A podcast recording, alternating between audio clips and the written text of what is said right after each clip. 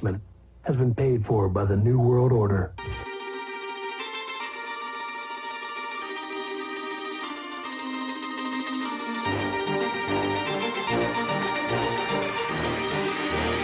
As far back as I can remember, I always wanted to be a gangster.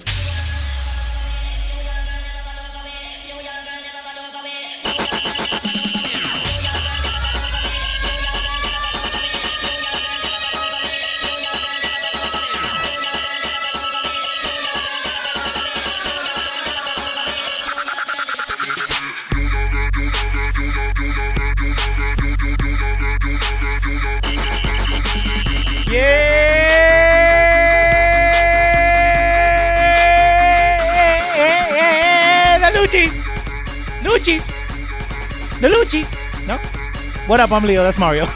Fucking guy. The heel that seals the deal, the villain that takes chill, the anti-hero, the IWC, your boy, the Lucci. Mr. Rated R. And making his return and his debut for the Lucci's 2019. He is the king of hamburger meat. He is the voice of the Mark organization. He is the artist formerly known as the Spoiler Specialist. And he is the executioner of excuses. Your boy from Suplex City, bitch. Yo, yo, yo, yo. Let me speak on this. What's good? Happy New Year, everybody. Oh, yeah, baby. Yeah. Yeah, dude, wake up. No, sorry. Finally, he hit it on cue. Well, this is the Lucci's, people. This is the Lucci's. I had to hold my breath. I thought he was going to fuck it up.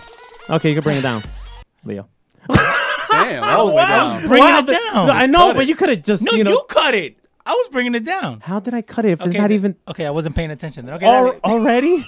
And y'all get on me.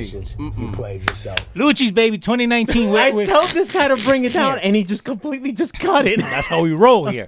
What up to Jamie Salmons? He's saying that is soft, S-A-W-F-T, soft. What up to Kenneth Dinkins? Gabrielle Padro is here with us. And Jessica Hoffman, she was the first one on the stream. What's up, everybody? Share Lucci's 2019. What's up, Mario? What's up, man? Look who's back. I couldn't believe it. Like, I walked into the studio, and he was here. I'm here, live and in living color. I thought I was looking at my screen. I was like, oh my God, this 4K is all... No, with the choppy Skype, you couldn't even hear him. With the... I got reconnecting. Kids, man. Everybody's playing on the Wi-Fi. Well, you need to get with Bree and then tell your kids, like, listen, for the next 2 hours, get off the Wi-Fi. Get off the Wi-Fi. That's what's going to happen. Use your personal hotspot. Make it work. And then it's funny because... And then listen... Dude, I didn't even think about that. For them, not for you. They're going to tell you. They're going to be like, they'll be like, Dad, what are you doing? Or whatever. And then you tell them, like, hey, I got to do the podcast right now. We're like, okay, that's fine. We'll play video games. And then you're going to hit them with this. Congratulations. Because they're not going to play video games because there's not going to be no Wi-Fi for them. There you go. Yeah, man. You better get used to that single player mode. Yeah. What up to Chris Brown? He's saying, glad to see the full crew in the house. And Justin Barr, he's saying, what's up to us? Guys, share the video. Let the people know that we are here. Gabby is laughing. Okay. So we're back. I hope everybody had a good holiday. And this is coming from me, which I'm the biggest Grinch out of the three here. You know when you're getting old? When you get steak. For Christmas. I got Omaha steaks for Christmas. That's great. That's a great gift. Man. Yeah, but I got the starter pack. I didn't get the good steak. Did they use the Jericho promo? No, she didn't. God damn it. Oh, okay. Right. So this is the 2019 Lucci's. All right. Yeah. This is our third annual Lucci's. Third. Sam's making his debut. Yeah. Production value's up. Okay. So how the Lucci's work is not your regular average award show. It's not. No, that's not how we do it. Okay. So how we do this award show is we break down the top 10 of each category. Uh-huh. Now, for those that have tuned into the Lucci's the previous years, we had a lot of categories. Now we just cut it down to 7 because let's be honest here. Yeah, we did. We got a lot of talk. The other one was like 13. We could be here all day. Yeah, exactly. Yeah. And, we got lives. Yeah, we do. Okay. Adelcio Santiago, he's saying, what's up, gentlemen? It's been a while. He hasn't seen us. You know what? You got to make sure that you follow us, but also like the page. If you don't follow the page, then you won't get the notifications when we go live. And Mr. Christopher Brown, by the way, Leo, I'll be going to the first Raw at the end of February. Hopefully, that's good. It'll be a good Raw. Let's hope. Fingers crossed. Let's hope they don't phone it in like the last 8 years. So this is what we're gonna do. We're gonna start off with a bang. We're not gonna cut any punches here. We're gonna start with male wrestler of the year. Shouldn't we have like a I don't know, like a little something? Like, male wrestler of the year. Bro, what the hell? I mean, I feel like now, since you, now we have to do it for the rest of the show. Oh no! Oh, leave it to Leo. All right. That's why we don't rehearse this. Sam, my friend, I know him. Connor Kent is saying, what's up? I got a Father's Day kind of gift, sweaters and some jeans. There you go. See? Let us know what you guys got for Christmas. Bien. Go ahead. Male Wrestler of the Year. Okay, we're going to start with male. Can you stop with the music? Sorry. Was that the same song? That was the same song.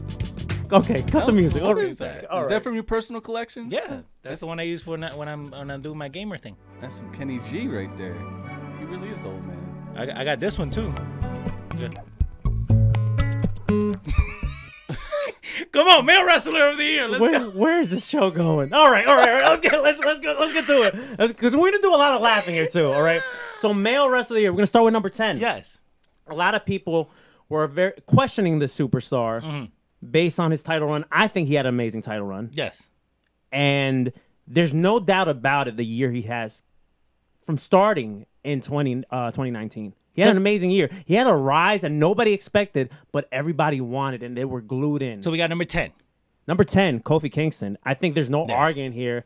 He has to make our top 10 list, and I think at number 10, you know, compared to some of the other wrestlers that we're going to talk about, the dude had an incredible year, and I'm super happy for him. It was an 11-year long run, and for him to finally get his moment at WrestleMania, probably the moment of the year, is just truly an amazing story. Yeah, I think it all started with that gauntlet match he had on that SmackDown. Mm-hmm. Wasn't he covering for somebody? Like, yes, Mustafa Ali. Yeah. Ali got hurt. He steps in and just tears the house down.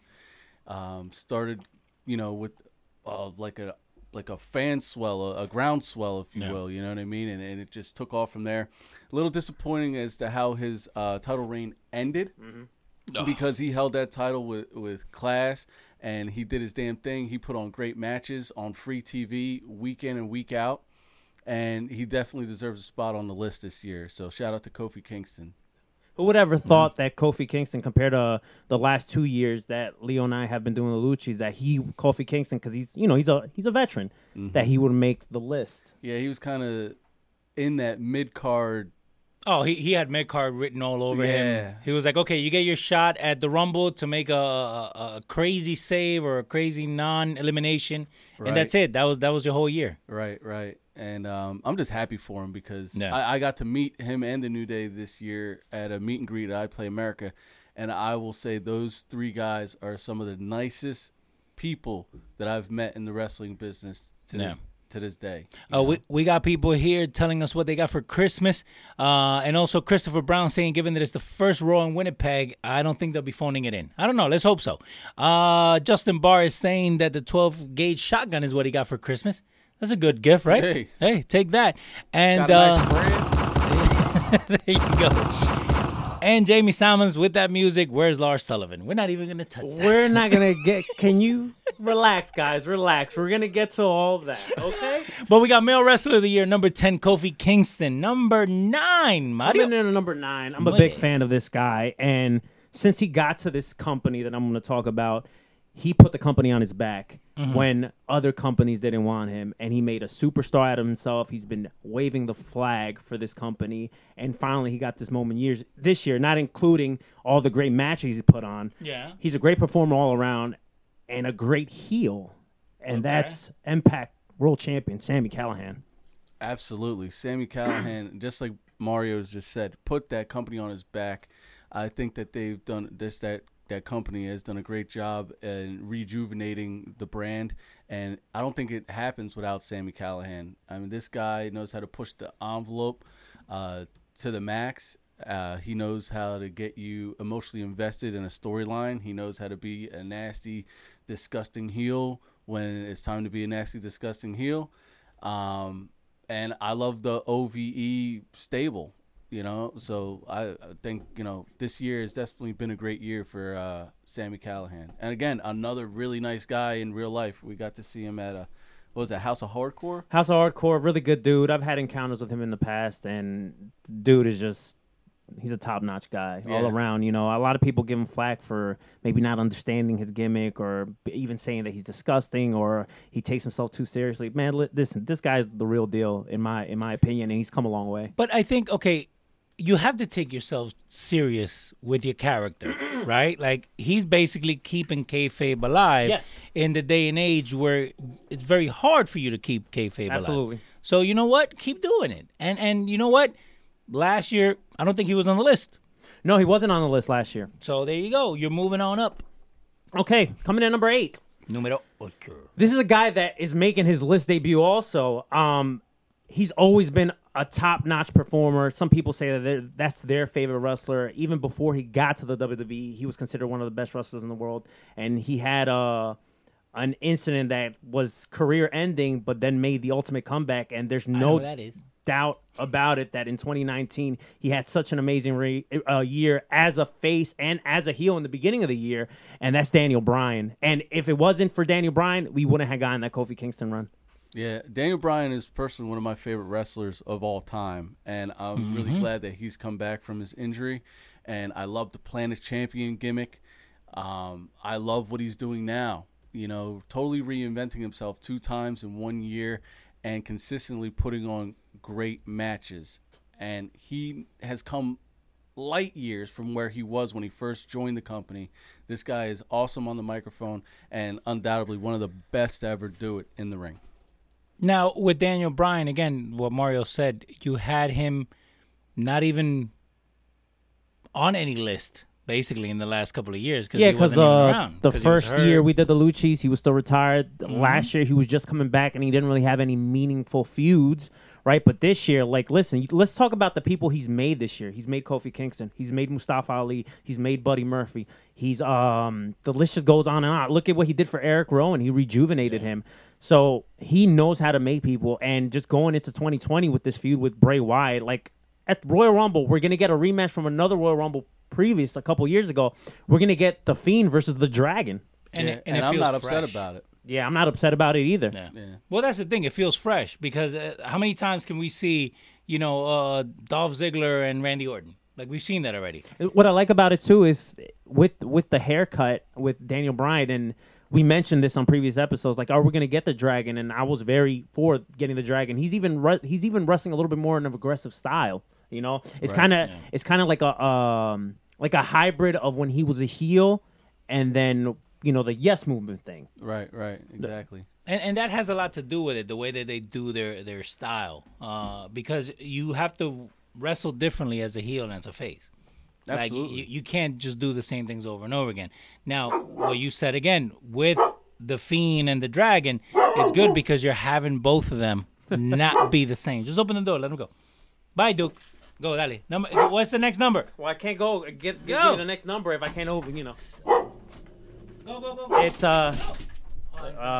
he just ruined the show, people. He just ruined the show. Duke the dumpster doggy. Duke. Go.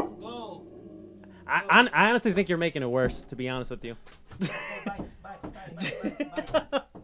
Well, sorry for that interruption, folks. It's okay, Duke. It's okay. Yeah, just Jesus Christ. All right. Coming in at number 7. You okay there, Leo? Go, just keep going. All right. Coming in at number 7. There's no doubt about it that this guy right here that I'm about to mention, anybody that questioned him as a wrestler, whether he wrestles like a weak style. Oh, he doesn't wrestle aggressive enough. Oh, I don't take him too seriously. He's just a promo. This year, all those naysayers, you guys can't say nothing about this guy. He wrestles like a wrestler. He is a man's wrestler right here. Who? Marcelo. He probably had one of the matches of the year this year, maybe even 2. And he's his own VP of his own company, and that's Cody Rhodes. He went from being a lower mid-card in the WWE to being a top guy. That guy. And owning his own company. There's no doubt about it why Cody Rhodes shouldn't be on this list. And he comes in number 7. Now, wouldn't you put him a little bit higher? Can you shut the fuck up and let this list continue? All right. Sorry. Damn. That was a question. What I'll say about Cody is, like you said, that match with Dustin, probably one of the best matches of the year. He made Darby Allin. One of the best promos of the year. Man, I just consistently. The plumber's son? Yeah. just consistently coming out with greatness. And I'm really excited to see what 2020 brings, because AEW just started a couple months ago, and you think about it. So we're going to have a first full year to see what Cody and, you know, the rest of his crew can bring to the fans like us. Now, do you guys think, again, I'm going to ask the question again, couldn't he be a little bit higher since he has done so much for the wrestling world? Because a lot of people will put him either 1, 2, or 3. That's why you got to wait until the rest of the list to see if you feel that way. All right, dale. Okay, coming to number 6. This guy, over the years, has always been considered, in many views, like, yo, this guy's the wrestler of the year. He's incredible. And surprising, I think he's just making his debut this year. He had an incredible year. He started off the year as a never open weight champion. He then ended up winning the Intercontinental Championship in New Japan. Ended up winning the G1, people. Put an amazing performance, and that's Kota Ibushi. And now he's going to go in the main event of Wrestle Kingdom Night 1 against Okada. Ibushi's a star. He stayed in New Japan. He didn't follow his partner in crime, Kenny Omega, to All Elite Wrestling. And now he's, you know, one of the many main faces in New Japan. Yeah, he's definitely shining right now. Almost, one would say, taking Kenny's spot and filling it in very, very well. You know what I mean? Because there was that that hole that Kenny left when he did go to AEW, and Ibushi has definitely filled that in perfectly, and he's been consistent, nonstop, putting on great matches, time in and time out. Not only this year, but for his whole career. So he definitely deserves a spot on the list. And you want to make sure that you have those guys step up, because what happens is you don't want to run into what a TNA or an Impact would do when you had all these top guys leave. It was kind of hard for anybody to step up and be that main person. You started to see that lately, but it's good that in New Japan you were able to find somebody so quickly. So, yeah, and when we talk about like New Japan and Ring of Honor, when the Elite left the companies, both companies, you know, New Japan, they stayed in their lane. They've succeeded. We can't say the same thing about Ring of Honor, but, you know, you have stars like Kota Ibushi that decided to stay in New Japan. So, Kota Ibushi's definitely on our list. I'm in at number 5. It dropped down a couple spots, but he still ended up making our top 10 list compared to the previous years. That's Johnny Gargano. The dude never has a bad match. Johnny Wrestling, Johnny Five Star, Johnny TakeOver, whatever moniker you want to call him. I'm glad that he's staying in NXT and going into 2020 now that he's making his return, and we're going to see the continuation of the feud with Finn Balor. He's going to have a great 2020, so I'm very curious to see where we see Johnny Gargano in 2020. But he had an incredible 2019 also. Yeah, absolutely. He was Adam Cole's dancing partner for a good part of the year. They put on some great matches. Many people say that's feud of the year, you know? Yeah. And another just really nice person, if you ever get to, you know, the opportunity to meet him at a show. He's always at the Evolve shows for the most part, doing a meet and greet. Very nice and just a top-notch performer. And you need that, too. Again, with NXT being that third brand now, because you can't call it developmental anymore. Right. I think with Johnny Gargano, he kind of gives me and this has nothing to do with their personal relationship, but he kind of reminds me a lot of Shawn Michaels, where Johnny Gargano could lose a match and he loses nothing out of it. Exactly, yeah. Mm-hmm. Yeah, he knows how to lose well. Yeah, you don't lose momentum or anything like that. No. Number 4. Coming in at number 4, he's actually staying in the same spot from last year, and that's the IWGP World Champion. That's Okada. The dude is another guy, just like Johnny Gargano, that does not have a bad match. He had so many moments this year, and one of them was actually in New York City, where we saw him regain that IWGP Heavyweight Championship against Jay White. And dude's incredible, man. And, you know, he's going to make our list, you know. And some people could put him at number 1 for this year, but we put him at number 4. Yeah, that match against Jay White was one of my favorites of the year, personally, just because we were there. And, you know, the roof exploded off the garden when, you know, he finally got the title back. I mean, until this guy retires, he's probably going to be on a top 10 list for, you know, male wrestler of the year. So, you know, just get used to hearing that guy's name. Yeah. You know, a lot of people are talking about, like, you know, who's like the wrestler of the decade. A lot of people have said this guy's the wrestler of the decade, you know? Yeah, absolutely. He's just that good. Yeah, his matches with Kenny Omega to Hiroshi Tanahashi. Yeah, man, absolutely. Okay, for coming in at number 3, Número tres. I'm going to do something different here, and I'm just not going to say anything, and I'm going to let you guys hear this. That I am the best in the world at what I do. I prove it. I claim it. I am it every single night. Oh, a little bit of the bubbly. There's no doubt about it that Chris Jericho was going to make it somewhere between like 1, 3, 4, whatever. And coming in number 3, Chris Jericho, the dude just reinvents himself every single time. And he truly is the best in the world. And nobody can knock him for it. Yeah. This guy it makes a negative into a positive. He loses the bell. He ends up doing this whole gimmick with the champagne. This guy's just a... He's a mastermind, and he's so good, and he's still killing it to this day. He's like what Hogan was for WCW. Now he's what Hogan was for WCW. Dude, now, yeah, you know he's the GOAT. He's the GOAT. Yeah, he could be on anybody's greatest of all time list, Mount Rushmore. And I won't argue at all. One of the top wrestlers of our generation, not just a decade, because this guy goes back to the 1990s.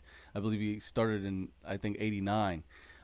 This has been one of the greatest years for Jericho's career in a long time, since probably 2008 when he was in the suit doing the thing with Shawn Michaels, the feud with Shawn Michaels. Mm-hmm. This year, 2019, has been absolutely amazing. Still absolutely performing amazing. At a top level. That DDP yoga is kicking in. AEW and also New Japan. Yeah. He started off the year as IWGP Intercontinental Champion.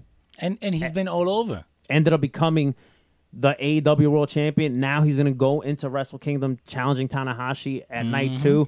And he also said that if Tanahashi somehow beats Jericho, he's going to give him a title shot. Now, a lot of people are like, oh, well, that just kind of ruined it, you know, because there's no way we're going to see Tanahashi in AEW. The thing is about Jericho's promos, you got to listen carefully to what he said. He said he'll grant him a title shot. Yeah. That doesn't mean that's going to be an AEW event. He could defend the title at a New Japan show. Yeah. We don't know. And it could be a one-off. It could be them working together. Like, and this is baby steps to finally get this relationship going. This is just baby steps, people. Let's be patient here. Yeah. I'm reading a little bit too much into it, but we did report that New Japan's not going to do any TV deals in 2020. Yeah, the Access relationship is done. That's part of Anthem and Impact. You know, that definitely played a part to it. So we got to wait and see. So now New Japan has to find a way to still be relevant in the market. We got to wait and see. He knows how to change with the times. Kenneth Dinkins is saying about Le Champion. Jessica Hoffman is also talking about the Champion. And Kenneth Dinkins also say he's the GOAT. To a lot of people, he is. Yes. Yeah. And, he's been there a long time. Jericho, number 3. Who's you got for number 2? 1 and 2 was really, really tough for me. And... me and Sam were like kind of going back and forth with this because, you know, for these two guys, you could argue for either one being the rest of the year. But one just kind of like by like an inch kind of. By a match? Yeah. Maybe by a match. Okay. I honestly, it's kind of hard to, call. But, for many people that are watching the show or listening to us on the podcast version or whatever, either one or you could switch either one. But, for number 2, we ended up going Will Ospreay. The dude is Will Ospreay to me is having a year like Kenny Omega did in the year before and in 2017. He's having a Kenny Omega 2017-2018 year. Okay. Having incredible matches. Mm-hmm. Work rate's phenomenal. Yeah, can't be mad at that. As a junior weight and as a heavyweight. Also, you could throw him in the tag division too. He started off the year defeating Kota Ibushi for the Never Openweight Championship.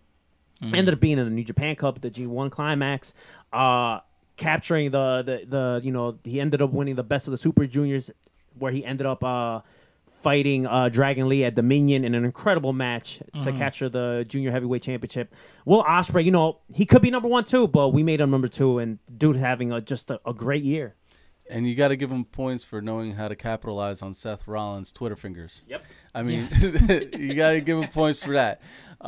Like Mario said, this guy's work rate has been phenomenal. And exactly what I was thinking came out of Mario's mouth. He has had a very Kenny Omega-esque run this year, and I'm super proud of him. So maybe next year in 2020 we could see him at number 1. Who knows? Yep. Let's hope so. All right, guys. Number 1. Coming in. Dale. And number 1. Lars Sullivan.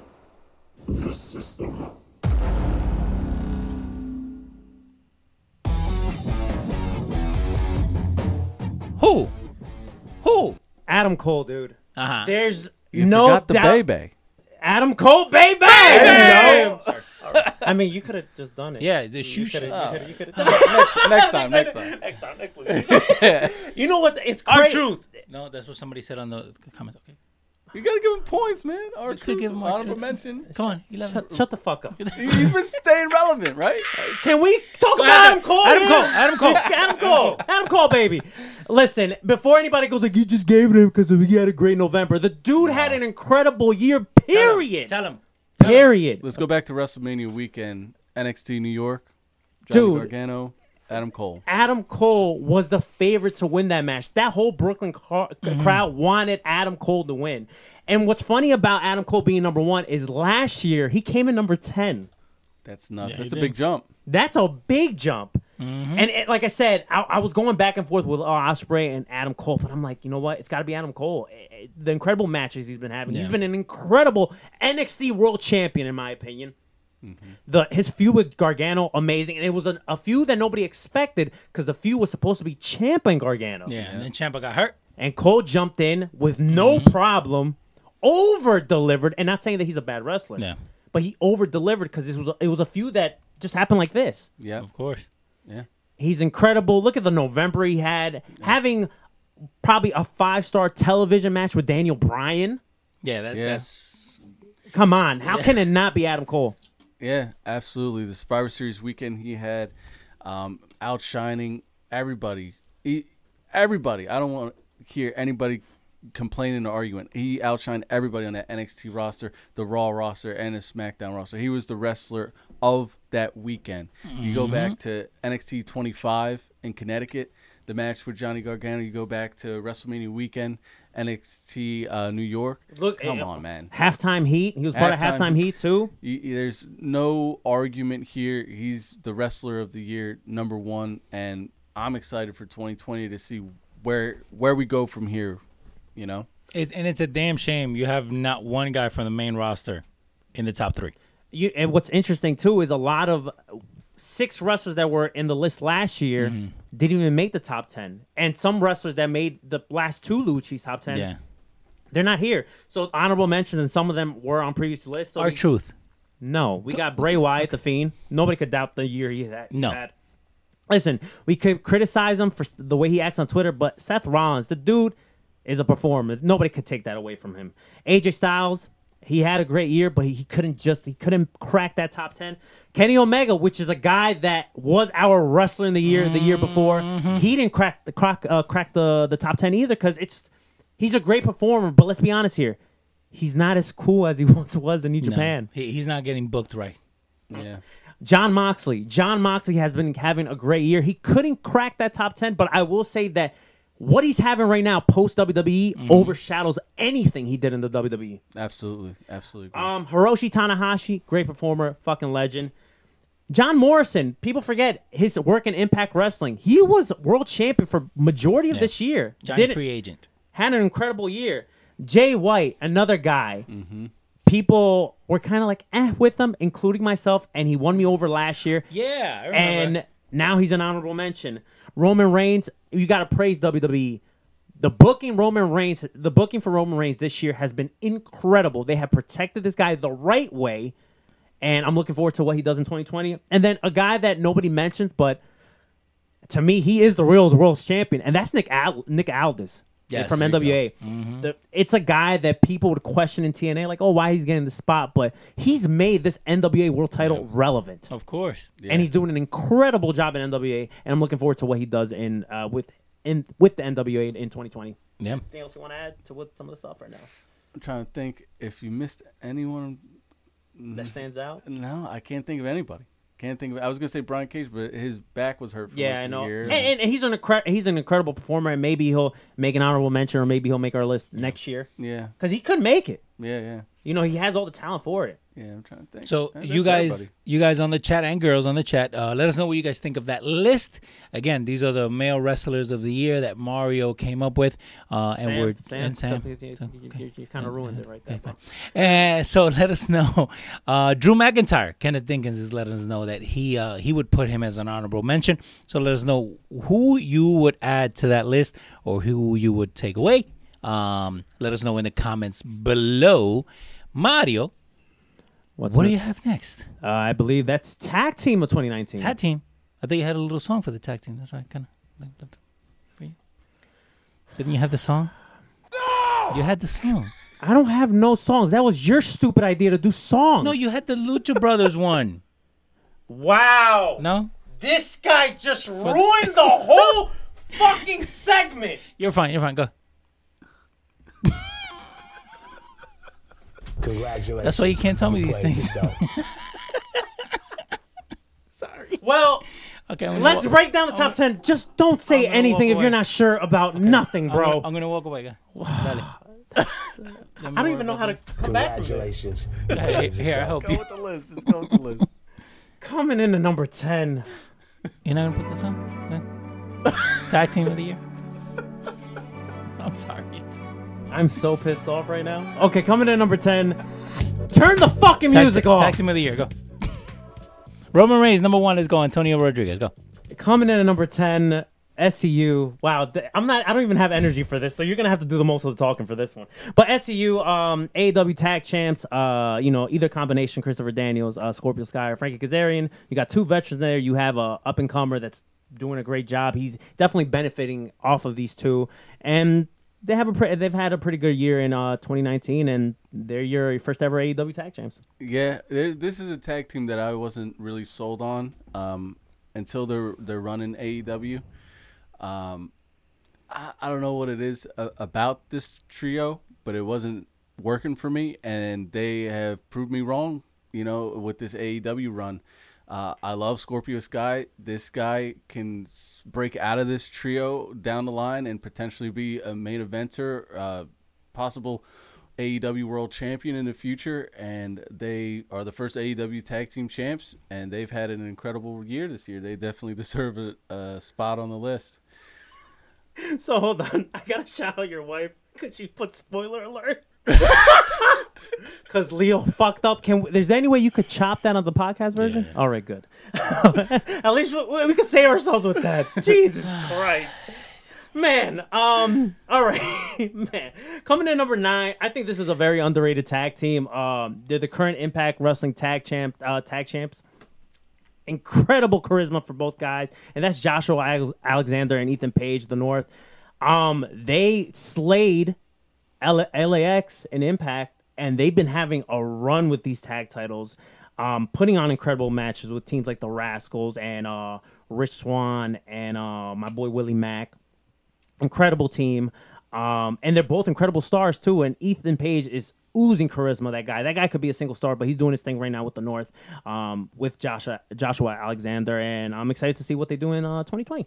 Yeah, I can't add anything to that, man. They definitely a very underrated tag team in my opinion. Underrated is a great word. Yeah, definitely underrated, and excited to see what they bring, to us in 2020. Okay, number 8. They work for a company that's not too popular nowadays, but they're still a great tag team. And if there's any positives coming out of this company, it's got to be them, and that's the Briscoes. The Briscoes.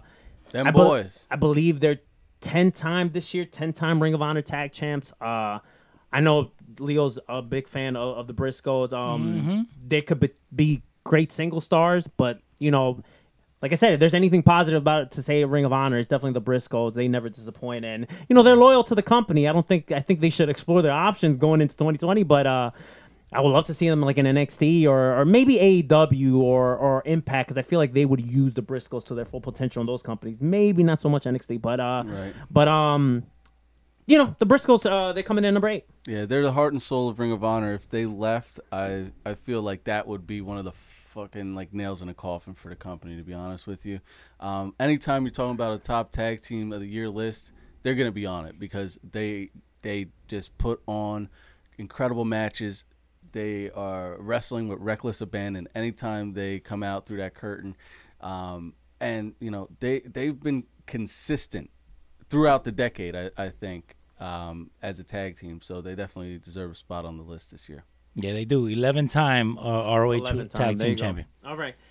Coming number 7, and I'm kind of down on this, not because they came in number 7, but like because the future of this team is kind of in question now, but nobody could even question the incredible year they've had in 2019, and that's the New Heart Foundation, the trio of Teddy Hart, Davey Boy Smith Jr., and Brian Pillman Jr. We've seen them win the tag titles against the Lucha Brothers and MLW out in Philly earlier this year, and you know, we saw them all over WrestleMania weekend, and they've been doing their thing all year round, and unfortunately, due to the departure of Teddy Hart, you know, it looks like now the Hart Foundation has kind of split, and now Brian Pillman and Davey Boy kind of like going their separate ways and, you know, doing singles careers. But as a tag team as a whole, they've had an incredible year in 2019.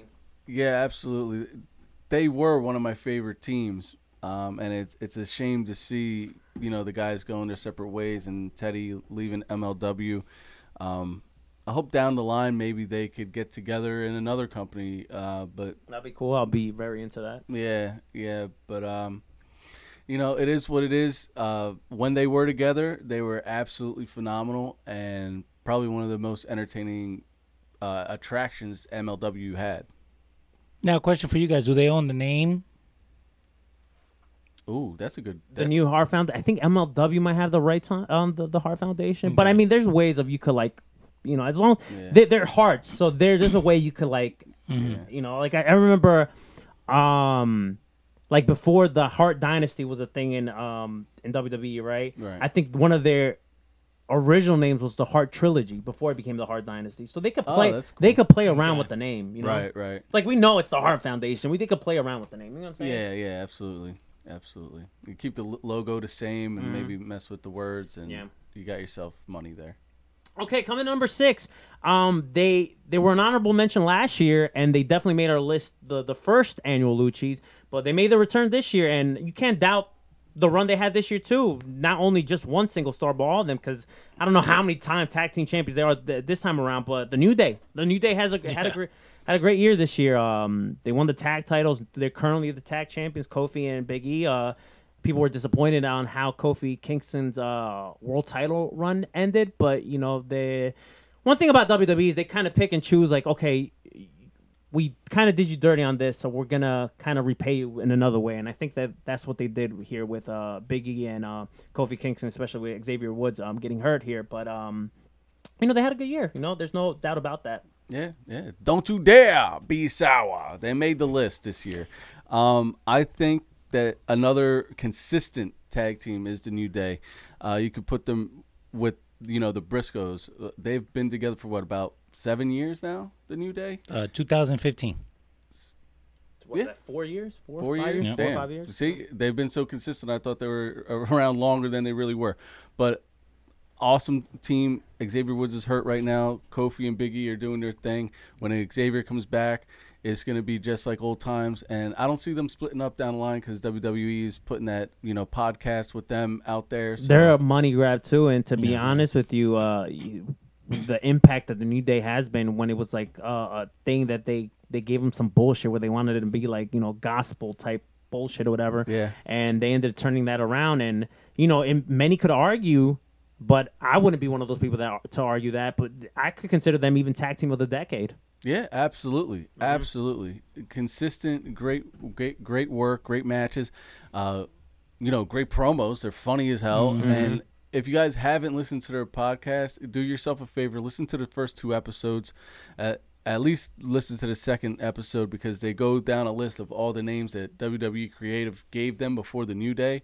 And it's pretty fucking funny, man. Just do yourself a favor and check it out. Wrestling Observer gave them the best gimmick 2015. They were also Tag Team of the Year by Sports Illustrated 15 and 16. And they are 5-time SmackDown Tag Team Champions. And they're the current Tag Team Champions. Coming in at number 5. I think they jumped a couple spots compared to what they were previously. I'm a big fan of these dudes. They're a good old school tag team. Very, very heavy. They're charismatic as hell, and they've been killing it all year round, both in the ring and in promos. And that's the Gorilla of Destiny, the Tonga Tama Tonga Tonga Loa. Fucking love these dudes. I got to meet them at a Ring of Honor show earlier this year. Super, super cool.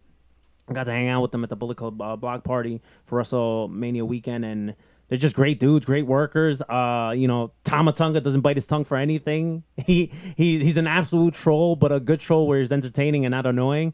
I love these dudes, and you know they're going into Wrestle Kingdom, you know, defending their tag straps, and I'm looking forward to it. I'm looking forward to what they do in 2020. Yeah, they're a great tag team. Shout out to Dream Match Wrestling. He's come out with some merch for them. If you're not following Tama Tonga on social media, whether it's Twitter or Instagram, do yourself a favor and give him a follow. He's funny as hell, just like Mario said. He's a funny troll. He's a troll in a good way. It's been kind of hilarious, the little beef that him and Enzo Amore have been having over social media. Enzo's such a jack. But man, they've had a tremendous year as a tag team, and man, they definitely deserve a spot on the list. Okay, coming in at number 4, it might be a shock to some of you because I see you guys, you know, typing away on the Facebook chat. But coming in at number 4 is. The Young Bucks, they're not number 1. The reason why we made the Young Bucks number 4 and not number 1 is I love the Young Bucks. But, they're one of my favorite tag teams. But met them personally a bunch of times. But they haven't had a year like they had previous years. They were number 1 last year. They're not going to be number 1 this year, folks. They haven't wrestled as frequently, right? And while they did put some incredible matches this year, but their run hasn't been that memorable compared to past years. So that's why they dropped down a couple spots, but there's nothing wrong with being number 4, right, Sam? That's right. I think they put a lot of work in behind the scenes to get AEW up and running and off the ground, which, of course, took a toll on their in-ring, you know, not I wouldn't say performance because when they got in the ring, they tore it down. Amazing. But, you know, they didn't have the in-ring time. Presence. That's it. They didn't have the time to really be on the road or in the ring as often as they possibly could, and they did take a little bit of time off in the beginning of the year when they were free agents. And also, you know, they deserve a break too because they were wrestling at a high caliber. Yeah, for years.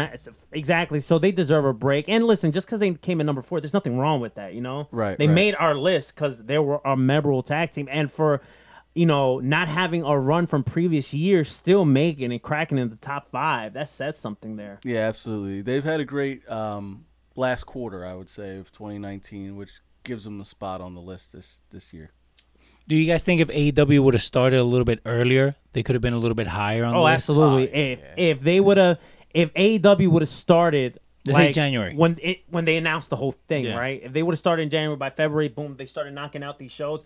They could have easily been 1 or 2. Okay. Yeah, absolutely. Okay, coming number 3, their boy Adam Cole is number 1, so they're number 3. That's the Undisputed Era. Whether it's Kyle O'Reilly or Bobby Fish or Kyle O'Reilly and Roderick Strong, because Kyle O'Reilly could tag with pretty much anybody. Listen, we know what Red Dragon does. We know how good Red Dragon was for years. They accomplished so much gold this year. All of them are holding titles. And you called it. You called it. They were going to leave with all the titles. Undisputed Era deserves to be in that top 3 spot. Yeah. And I'm super happy for them. You think about the matches they had with the War Machine or War Raiders or Viking Express, whatever the fuck you want to call them, before they got pulled up to the Raw roster. You think about, you know, the matches that they've had this year just in general. The ladder match. Yeah, the match that they had against Keith Lee and the Dijakovic. Am I saying that correctly? Dijak. Just call him Dijak. Yeah. So, man, these guys, and like Mario said, it doesn't matter which of, you know, the 3 you get, because and I gotta give props to Roderick Strong, because you look at a team like Red Dragon, you know, that's been together for years, and he can just take Bobby Fish's place anytime. A lot of people, to me, Roddy doesn't get that much credit because, you know, Bobby was out in injury. You know, when Roderick first joined Undisputed Era, he was out in injury, and he kind of took Bobby's spot, and they captured the NXT tag titles last year. And, man, who would ever thought that Kyle O'Reilly and Roger Strong just being co-workers in Ring of Honor would make such a great team? Exactly. They got phenomenal chemistry. Mm-hmm. Phenomenal chemistry. And then this year, you know, they started off as a they did tag with each other, and then you know, Bobby Fish came back from injury, and you know, they won the tag titles or whatever. And then just recently, you know, Bobby Fish had a concussion situation. Roger Strong just jumped in, you know. Yep. And Roddy for the save. Exactly. And that just made it was like it. Nothing was missing. Like, it looked like a legit tag team. Yeah. It kind of reminds you what we were talking about before with Kofi Kingston, where you just, you know, hey, you know what? You come in to cover for somebody, and now you show what you're able to do. Like, we know because we've seen him do it before. Yeah. But to come up that fast and to have that chemistry, I think that's the key word in all this tag team stuff. Mario, next. Coming in number two. This one kind of hurts me a little bit. Because I remember last year... Yeah, me too, because I gave away number one. Well, not that. Well, don't worry. We'll cut that in editing. At least we got the podcast version where you won't screw up. But coming number two, this one did kind of hurt me, because I remember last year I wanted this team to be number one so bad. Mm-hmm. And they just couldn't be number one this year. And they were actually number two last year. And it's funny, because Undisputed Era was number three last year also. Yeah. Listen, this team is having... a good run currently in AEW, being part of the inner circle, becoming big ass stars. But for those that watch wrestling, all wrestling like we do, they've been putting that work in Impact Wrestling, and they've had some incredible matches this year in Impact Wrestling. And that's LAX, PMP, Ortiz Santana, whatever you want to call it, EYFBO. The New York Ricans? Oh, this motherfucker. No!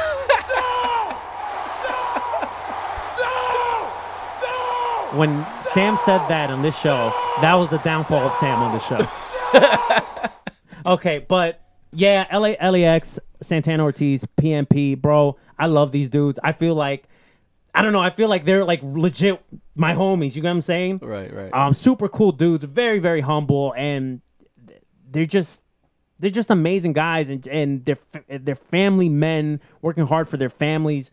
I'm just so happy that you know, they're moving forward in life in a positive way and taking their family with them, and just kind of living a better life, because they're finally getting some like great money. Not knocking Impact Wrestling, because I'm sure Impact was paying them well too, but they're getting that AEW money. You know what I'm saying? Yeah, absolutely. Putting on great matches. I was very, very happy when they signed with AEW, because I was a little scared that if they were to sign with NXT, that WWE wouldn't be able to really use them right. You know what I mean? And they've stayed true to what got them to the dance, if you will. You know, they've been putting on phenomenal matches with the Young Bucks recently. And, you know, LAX and Lucha Brothers earlier this year tore it down. So you got to give them their props. They feel like Mario said, somebody from the neighborhood that made it. Mm-hmm. So when you see them, you're proud for them. You're happy for them, you know? And, I just wish them more success in 2020 and the new year, you know. Now, do you guys know who Chris Van Vliet is? Yes. He does some work for AEW, and he does a lot of great interviews. Okay, so I saw the interview with LAX, and they went through their whole thing, how they came up with their name in the indies, how they met each other, how they used to train, like they used to go to the same school together or something. Anyway, but they spoke about when they had the offer on the table. They told them to write a number, right? From WWE. And from AEW.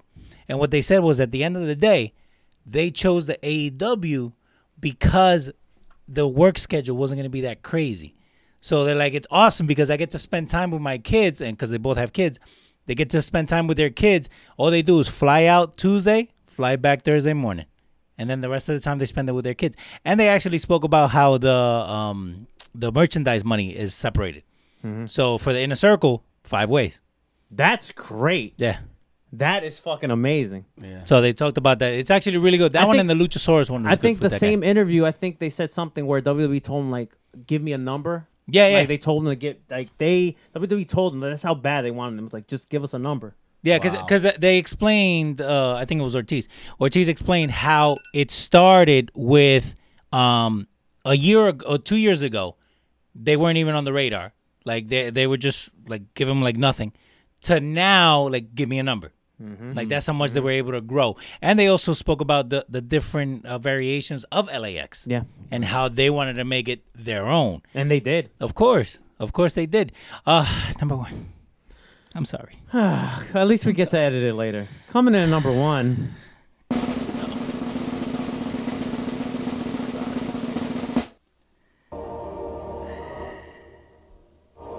How much better would this would have been if Leo didn't fucking spoil it?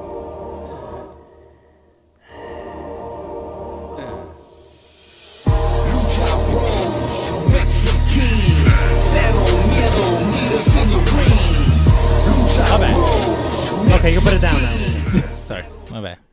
Don't shut it off. Let me fade it down. The Lucha Brothers, number one. Woo! Yeah! You know, I love this team so much, and you know I'm a big Pentagon fan and a Phoenix fan, and man, this guy just like deflated my energy. I'm sorry. I think it was a combination of everything with the dog barking, going crazy, and then the camera having a little bit of issue, and then it's just Lucha Brothers, flustered. Number one. Well, listen, Lucha Brothers, they've been putting 5, 6, 7-star matches in legit every single company besides the WWE. Let's be honest here. MLW, Impact Wrestling, AEW, the Indies, all over the Indies, PWG, AAA, over HOG. HOG, over in the UK, literally Lucha Underground. Did they have a season this year? No, they but literally every single company you could think of. Man, I love these guys. For you, those that don't know, I'm a big Pentagon fan. And I was Penta Rated R for Full Gear. And are you gonna go with that Penta Rated R? That's the name. I like it. It's good. And man, I can't praise them enough. And the crazy thing is, they're a great tag team, but they're also great single stars. And I feel like that's where the money's at, to make these two single stars. You know, we've seen Pentagon be a former world champion over in Impact Wrestling the year before. Rey Fénix, he was a AAA mega champion, which is their world title over there. So we know these both. And he was having a good feud with Kenny Omega, too. So we both know that they're amazing single stars, but there's, without a doubt, that they're the best tag team in the world right now in 2019. Yeah, the one thing I got to say is I got to give these guys props. Over WrestleMania weekend, we saw them at MLW in Queens, and me and Mario's crazy ass jumped in the car and drove over to Raw Way to go catch Impact. Little did we know that they were following behind us, and they come through the curtain, and they're at the show too. These guys worked multiple shots over that weekend, you know, in one day. Completely outstanding matches and work ethic. I hope that AEW puts the titles on these guys in 2020 because they deserve it. They're the best tag team in the world. I want them to get those tag straps in 2020, and then at some point I want to see them single stars and get individual titles too. Yeah, but not yet though. No, not yet. Eventually, but that's what I want. You need to build them up now. Of course. After the Briscoes, this is my second favorite tag team. You guys know I love Mexican wrestling, AAA, CMML, and all that stuff. The mask, thank you, is awesome. But it's funny because you kind of get that feeling from them. I know, I'm sorry, my bad. You get that feeling. The irony. I get him a Pentagon mask. I know, I'm sorry. And how does he repay me? I'm sorry. He spoils the tag. I wasn't paying attention to the music. I was over here trying to make the gimmick thing so it could show up here. And I thought, at least we get to clean it up in the podcast version. Well, I mean, we talked about it. No, what are you doing, man? We're not keeping that shit. We talked about it like 17 times. No, we're cleaning that shit up. Yeah, no problem. Yeah, no problem. But no, but and it's funny because and you touched on it before. With them being single stars, we were able to see that from Rey Fénix a couple of weeks ago, where you're seeing things in the singles matches that maybe you don't notice in the tag team matches sometimes. Like Fénix tore it down the other day, you know? So, but again, going into 2020, I don't see them getting anywhere lower than 2 or 3 next year. I see them still staying at the top, but we'll have to see. We'll have to see what happens. You got any honorable mentions? Mr. Mario. I do got some honorable mentions. I got the OC. Okay. Best tag team in the world. You know, they won the gimmick. Yes. How do you feel about that gimmick? Like, you think it's stupid for them or just go with it?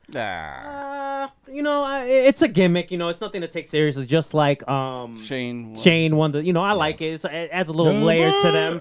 I just hope they eventually win the tag titles again. You know. Yeah. Another honorable mention is James Drake and Zach Gibson, the grizzled young vets from NXT UK. Another amazing tag team. They couldn't just crack the top 10. Also, the War Raiders, War Machine, Viking Raiders, whatever name you want to, whatever way you want to call them. Like, listen, they're a great tag team. Their just booking has been horrendous, below par. A big team that I'm a fan of. They've had their ups and downs this year, but I wanted to give them a rub is the Revival. I love the Revival. Great tag team, old school tag team, and hopefully in 2020 we see them in another company. AEW bound. I hope so. I hope so too. And then one last honorable mention: Roppongi 3K from New Japan, and that's about it. The Rascals. Honorable mention. All right. We could give them an honorable mention, but I think they're going to show up in another list. Okay, but we could give don't give it away, Leo. They are a great tag team. The Rascals, they're going to be mentioned for another category, but yeah, they're a great tag team. Yeah, they're great, and that's another team that it doesn't matter what three you choose. Kind of like the New Day and the Hart Foundation. Mm-hmm. Any three, or you could even put Undisputed Era in that category. Like any duo of the three works. Mm-hmm. Yeah, absolutely. And that's the thing, like especially when you have these trio basically that they each have different chemistry with each other. So like it's not like you always have to see the same two. So I think that's why it's also going to work and it's going to help you to try new things. So mm-hmm. we'll see. Again, with tag team wrestling, and we kind of miss that a lot because. You want to be able to see good tag team wrestling in the WWE? Because you notice, how many of those were WWE? The 10 that you had, Mario? Not that many. No. The top 10. Mm-hmm. But we know that the WWE can go. We know the Usos. We know the different teams that you have on there. Mm-hmm. So hopefully... And you mentioned the Usos right now. Like, they didn't mention... they didn't even get an honorable mention or crack the top 10, even though last year they cracked the top 10. High. And then the year before that, they were actually on number one was... Because they didn't really do much this year besides, like, the first quarter of the year, if you think about it. Yeah, for them, it was more filler. Mm-hmm. Sorry. DUI. Mr. Juan is saying the Rock and Sock connection. OVE deserves an honorable mention, I think. Ben Cliff? I like them. I like them as a tag team, but they haven't really done much this year. They were more in, like, multi-man tag matches, and then you had Jake Chris that had a singles run in the X Division, so yeah.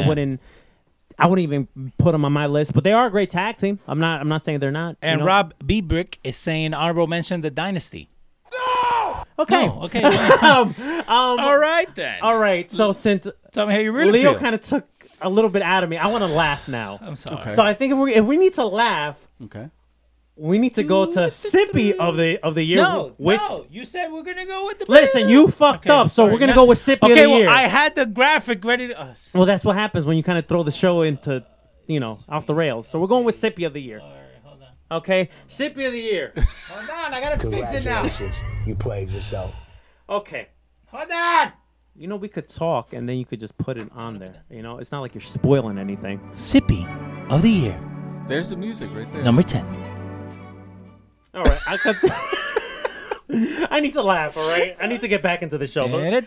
So congratulations, you played yourself. That's why we call it the Sippy Award. Sippy. So listen, we don't try to hide things here. Uh-huh. We call a spade a spade. Yes, we do. We all do. We don't try to sugarcoat shit. No, not at all. Sometimes Sam tries to clean shit up. Yes. Sometimes he doesn't. But I call it how I see it. It's terrible. All right? Okay. Now, with that being said, coming to number 10. We got to give it to AEW. Congratulations, you played yourself. We gotta give it an AEW how they ended the fucking year with that horseshit finish and that last episode of Dynamite. The punch guy? First of all, I've been saying it. I've been stressing it on this show. Uh-huh. This Dark Order shit is not working. When you two were trying to fucking praise it. Give us some time. Shut up. Sorry. When you two were trying to praise it, going into All Out, I was like, this shit is stupid. I hate the stupid Putty Patrols thing. I don't get the tag team. I'm not knocking their work, their in-ring work, but I just don't get it. I've been shitting on this. So then AEW tries to clean it up and give some little bit of substance, right? Yes. They start doing these video packages, right? The vignettes. Yeah. So, still hate the gimmick, but I'm like, this is different. I'm like, okay. Not saying they got me hooked. Still hate the gimmick, but I'm like, all right, they're doing something, all right? You end 2019 with the stars that people know in your company, all getting beat the fuck up by these no-name guys in Putty Patroller masks, and two guys, John Silver and Alex Reynolds, which people know from this area because they're Northeast guys, but the television audience don't know who these guys are, right? You're a national thing now. You're not just Northeast. With the Dark Order? You end your show like that? What's wrong with you? And NXT's ending their show with probably one of the biggest moments of the year. With Rhea Ripley winning the NXT championship, the women's championship, and you end the show with this bullshit, the Dark Order, and then the AEW defenders will be like, you gotta give the story time. I said that. This gimmick, this thing, it's not working.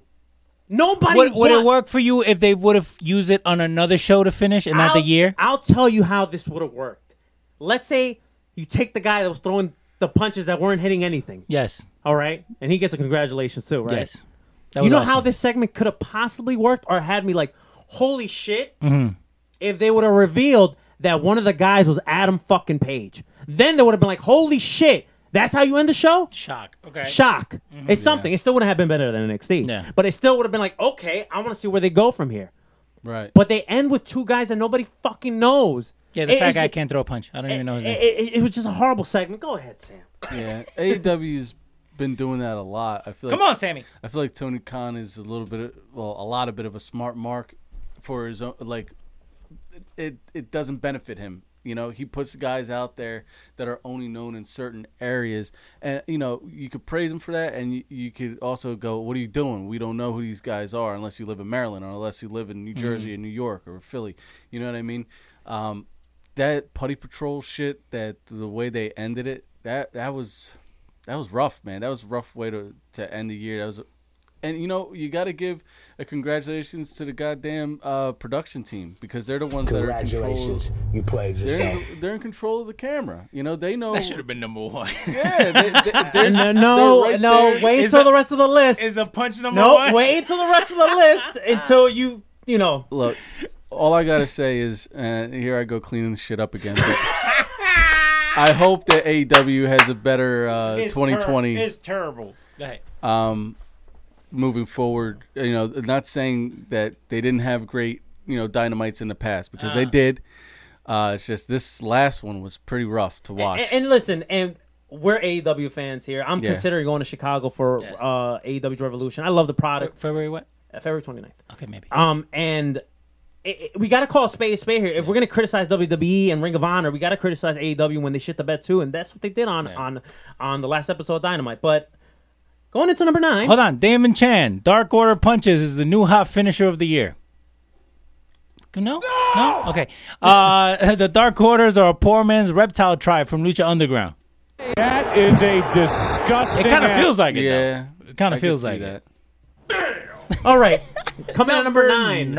I really liked this dude growing up, even though he wasn't really a worker. He was just more of a gimmick. And the Brooklyn Brawler. Shut the fuck up. And this guy, man, he made some comments recently, and it's like, okay, if you kind of look back at it and you're like, well, it's this guy, so I kind of expect this from him. But at the same time, it's like he tries to clear up the air and then buries himself even more because he tries to do a Sam and clean it up and try to sugarcoat shit, kind of ranting and saying that women's wrestling doesn't matter and women's wrestling can't main event. Yeah. And he tried to clean it up and bust it open. Mm-hmm. And then Jordan Grace called him out on his bullshit, say he was lying. And that guy is a Sandman, and I got one of these for you. Coming in at number 9. Congratulations. You played yourself. Growing up in that area, 20 miles north of Philly, I do not expect anything less from the Sandman. That generation of old... man is... Get off my lawn. Oh, my God. I don't expect nothing, you know... But you know what it is? I don't think I was surprised with the comments. I think I was like, I think the congratulations is more that he tried to clean it up on air on Busted Open. Yeah.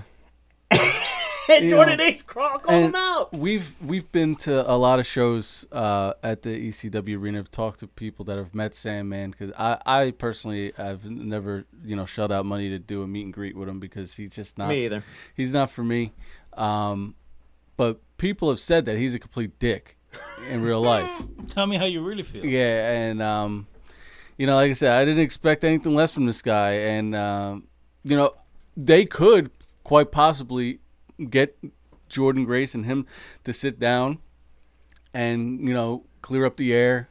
Apologies could be made, and they could make money off of this and book an intergender match down the line. I hope Jordan Grace beats the shit out of him. Yeah, and Jordan Grace could cane him, and, you know, they can make a positive out of a negative situation, which I hope they wind up doing. Mm-hmm. But, man, this guy, he's trash. I mean, he is. All right. He is. Well, you mentioned trash. We're going to we're going to talk about a trash event that took place a couple of weeks ago. Number 8. Coming in number 8. Del Rio getting knocked out by Tito Ortiz in the first round. Oh. You know...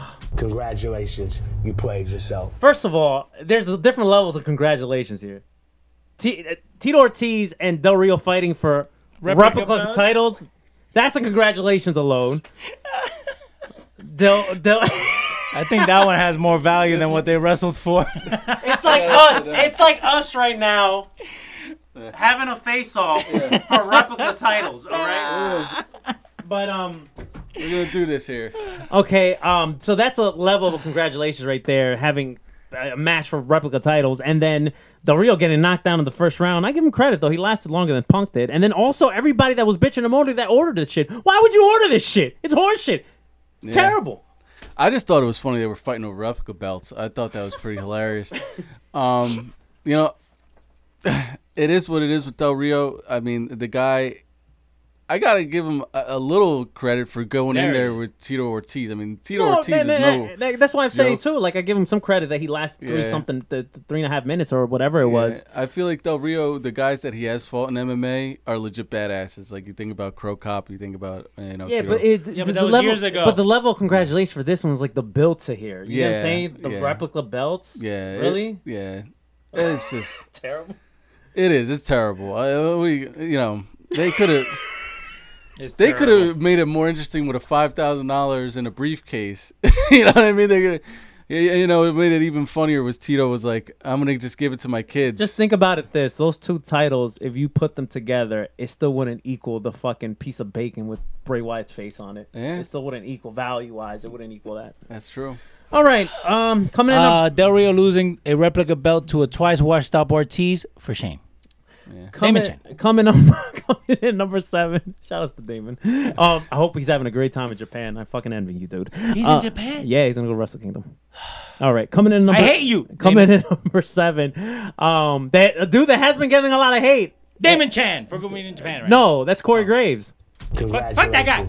You played yourself. We're in number 7 right now. Number 7, Corey Graves. Corey Graves, you know, I like the guy. I think he's great at commentary. Of course you would like the guy. But there's just some things you shouldn't do, especially, you know, kind of making certain remarks. And I wouldn't even say insulting because he wasn't assaulting Morrow here. But, you know, your coworker struggles with certain mental health and bipolarism. I wouldn't do anything that would trigger him. Right. And he gets a congratulations for that. And he gets even a bigger congratulations because then he tries to clean it up and try to make it seem like he's working an angle, you know, because he wants to be controversial so he get more, you know, listens for his podcast. So he gets a congratulations for that. I don't think he should have done it to a coworker. I feel like, you know how CM Punk has the Pepsi tattoo? Well, Corey Graves needs to get the same tattoo, but just say diet right across there. He's the fucking CM Punk light version. Punk light. CM Punk and Jace. Yeah. He's trying to be controversial, and I feel like it doesn't really work for him sometimes. I feel like he does a great job on commentary, but he just needs to stay in his lane sometimes, man. He just comes off as a dick, like a very unlikable. Like, if you follow him on social media, he's always into, like, this Zen bullshit. And it looks like he's trying too hard. Right. I feel like he's a douchebag. That's just the word that comes to mind when I think about that guy. Well, Chris Brown is saying Graves equals asshole of the year for what he did tomorrow. All right, so we'll go from that being asshole of the year. We'll go to possibly the second asshole of the year. Coming in number 6... That's Seth Rollins for the way he is on Twitter, how he's, you know, very sensitive. He doesn't like criticism. He's a company guy, attacking other wrestlers and other companies.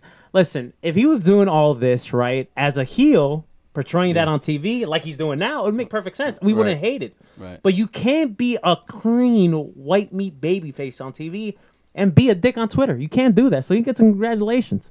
I feel like, you know, most of the time we go, WWE dropped the ball with this guy. WWE dropped the ball with this guy. I feel like Seth Rollins dropped the ball this year because he had an opportunity to be the guy. You know, Roman gets, you know, sick and he goes away, and now we were wondering who's going to be the guy. Well, it has to be Seth. It has to be Seth. They give him the ball and he fucking fumbles it.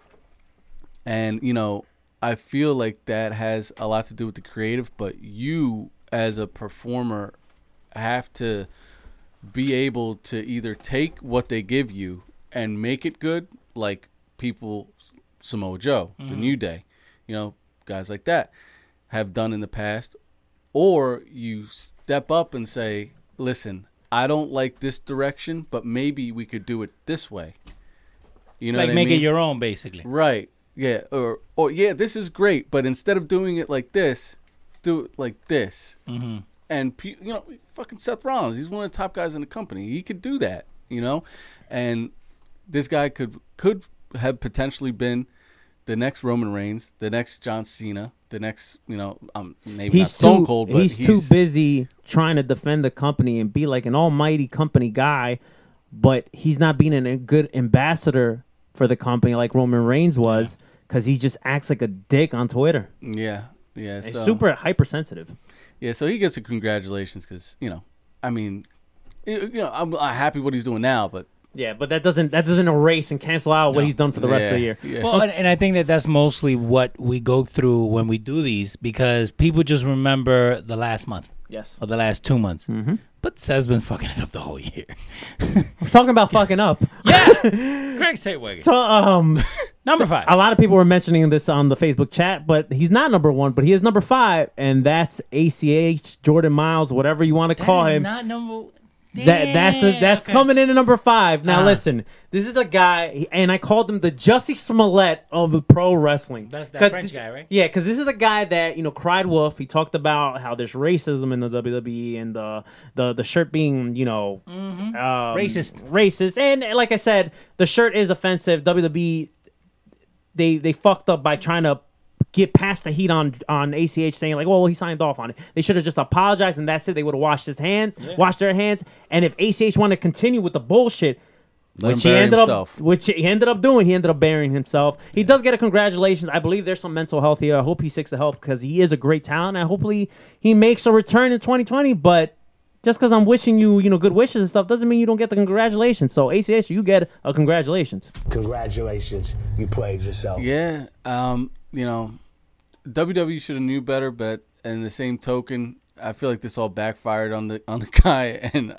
I just hope that he winds up happy and in a place where, because, you know, he winds up you know, quitting wrestling altogether, and I hope that, you know, he takes some time off and, you know, comes back to the business and finds his niche wherever he winds up. So.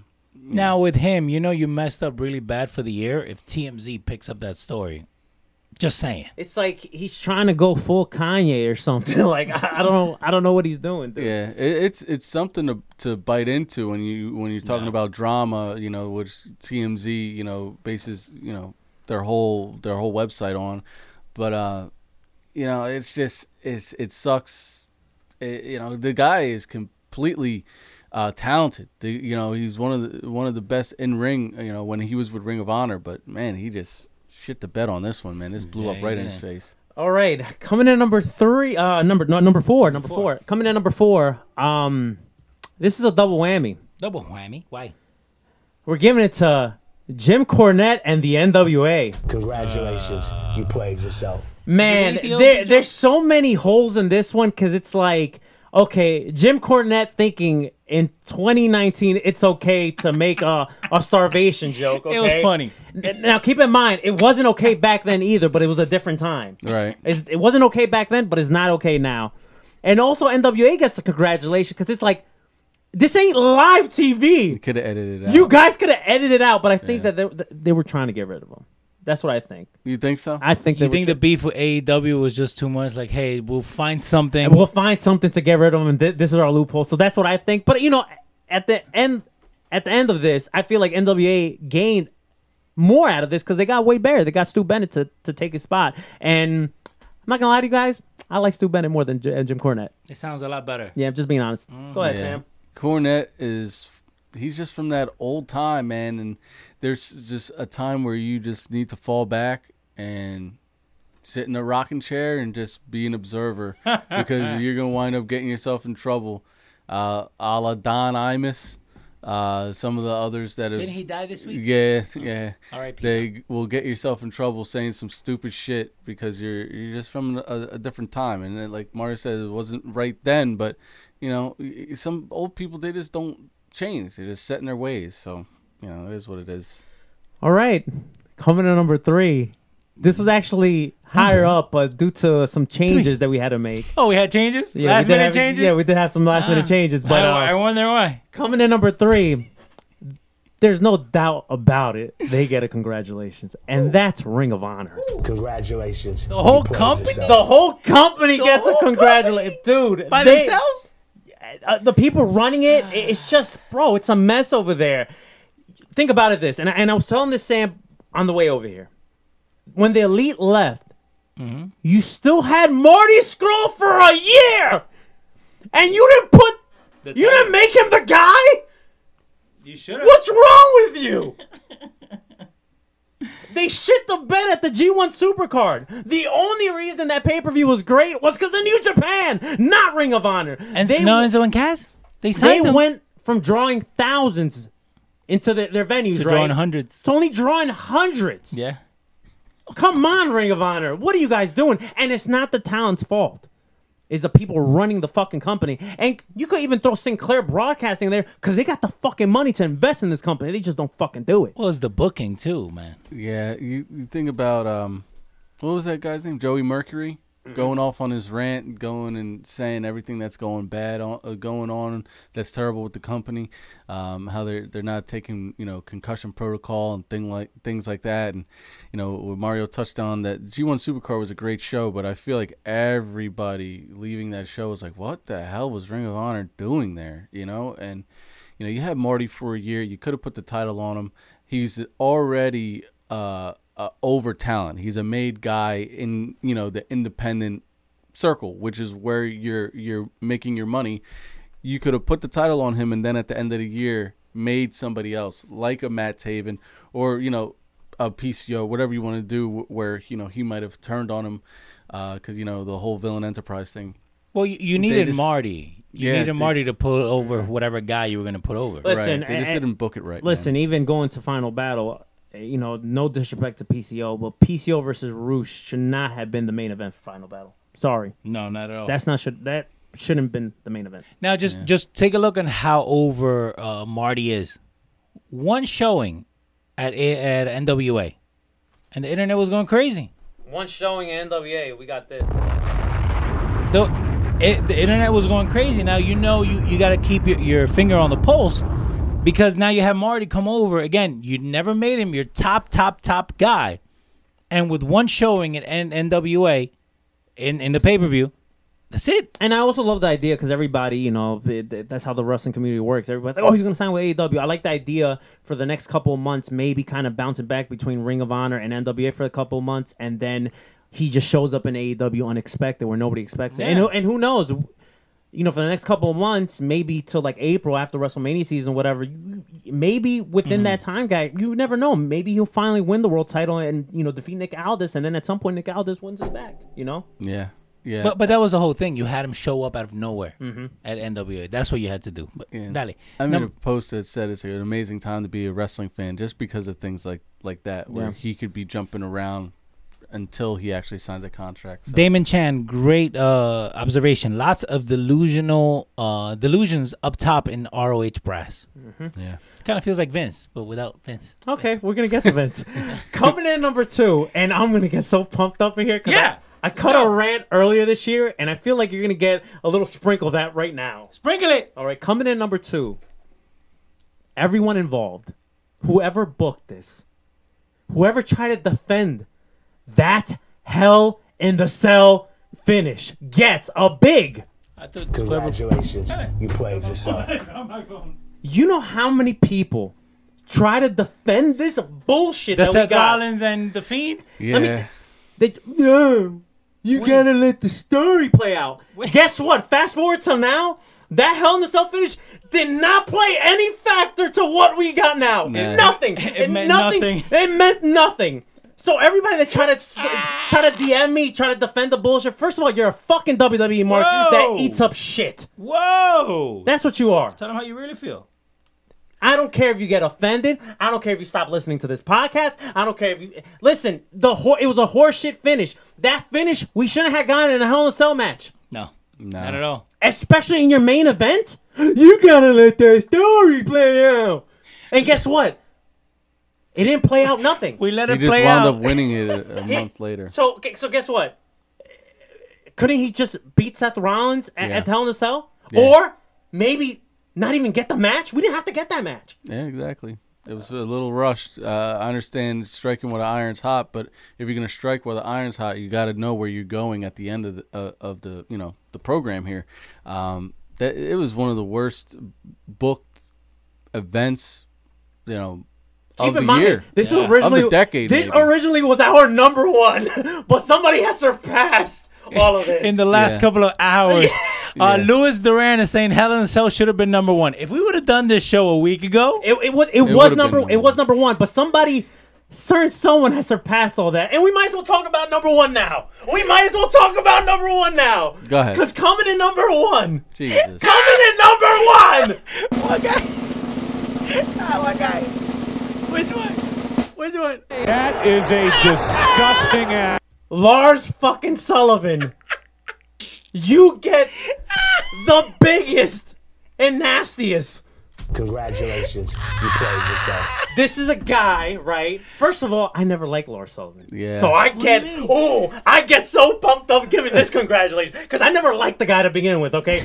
I don't want to see him on my fucking TV. Now, question. When you saw this news, did you start throwing papers up in the air, in the newsroom? Like, oh my God, we got breaking news. No. I saw this. Uh-huh. And I was like, this morning. I saw it. I actually saw it last night, last night. I saw this and I'm like, I'm not shocked. Okay. Now, for those that don't know, Lars Sullivan has surpassed everybody on this list because the man, forget about the homophobic tweets and the racial shit that he did in the past. Forget about all that, right? Oh, he looks like, a white supremacist. Let's be honest here, right? Right. He looks like me. Hey, shut up. Sorry. And he kind of does. Fuck you! He makes all this these stupid tweets, right? And stupid posts and it was a bodybuilding forum, right? Yeah. And then he ends up doing gay porn. And listen, this is not gay bashing or anything, because listen, I'm not homophobic. I love gay people. You do your thing. That's your thing. Whatever. If you're happy, I'm happy. Right. But man. You can't be that much of a hypocritical piece of garbage to do these type of hateful tweets, but then they're doing gay porn. Oh, God. And I hope he never comes back in the WWE because I don't want to see him on my TV. Don't like him. I'll give him a little bit of praise. He's not actually bad in the ring. Apparently, he's not bad in bed either. No. Apparently, but man, and guess what? There's a whole new meaning to the nickname, the Freak, for him. Let's be honest here. Oh my God. Sadly, there's so many Lars in the world. Damon Chan is saying Lars with the sippy comeback. No pun intended. And you gotta love the internet. I don't know if you guys saw this. I was actually showing it before. So they have a screenshot of the actual clip, if you will. But then they have Triple H. Oh, that's great. Oh, man. So, yeah. I just can't stand that hypocritical bullshit, man. There's a lot of self-hate there, a lot of mental health there, I think, because this guy was on the cusp. And me and Mario were talking about it before. He went from an honorable mention to being number one. In a matter of hours. Yeah. He was on the cusp of becoming one of the biggest heels in the company because they were going to push him to wrestle Cena at WrestleMania 35. He has his anxiety attack, and that completely puts the kibosh on his push.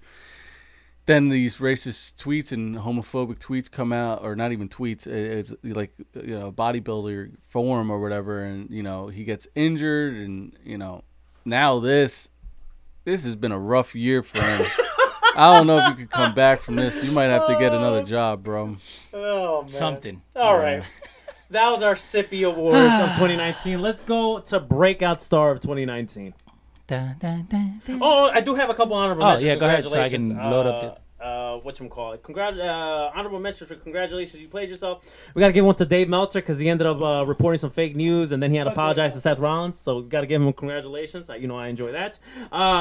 Enzo and Cass for just a year that they've been fucking having. Enzo being a super troll. Cass fucking... starting fights backstage at indie events over at WrestlePro, and then... Enzo trying to fight Joey Janela at a fucking concert. And then Cass fucking, you know, he seeks help, and then he starts fucking tweeting out shit that he wants to kill Joey Janela.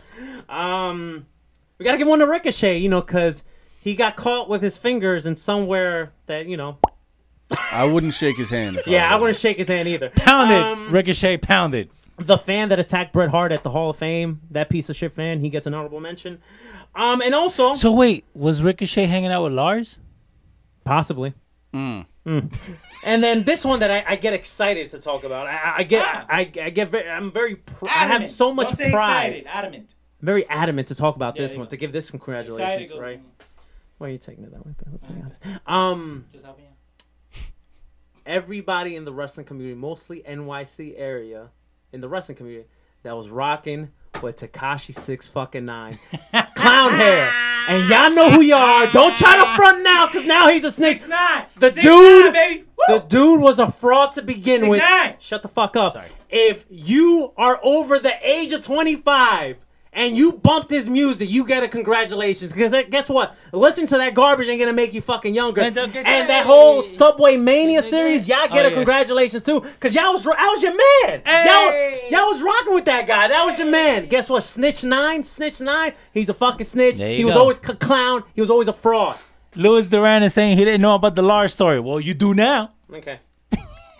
Sure. Oh my God. Oh man, what are we ready? Breakout Star of the Year? What a day. Are we ready? Yeah, let's go. Breakout Star of the Year, number 10. That's some easy listening. Right that there. Is some easy, very elevator music. Right there. Yeah. The Lucci's 2009 are brought to you by. Are we going to commercial? Los Radio. All right, coming in number 10. Listen, we have fun doing this. Coming in number 10, it would be smarky for us to put him in the top 5. We're not going to do that here. We're going to be honest here because he's had a great quarter. Okay. And that's Keith Lee. This is a guy that's been killing it in the indies for so many years. He finally got signed to a WWE deal last year. And, you know, he's had some, you know, some shiny moments in 2019, but nothing like the last month, 2 months. And that's why... we had to put him in our list somehow, and we ended up making a number 10.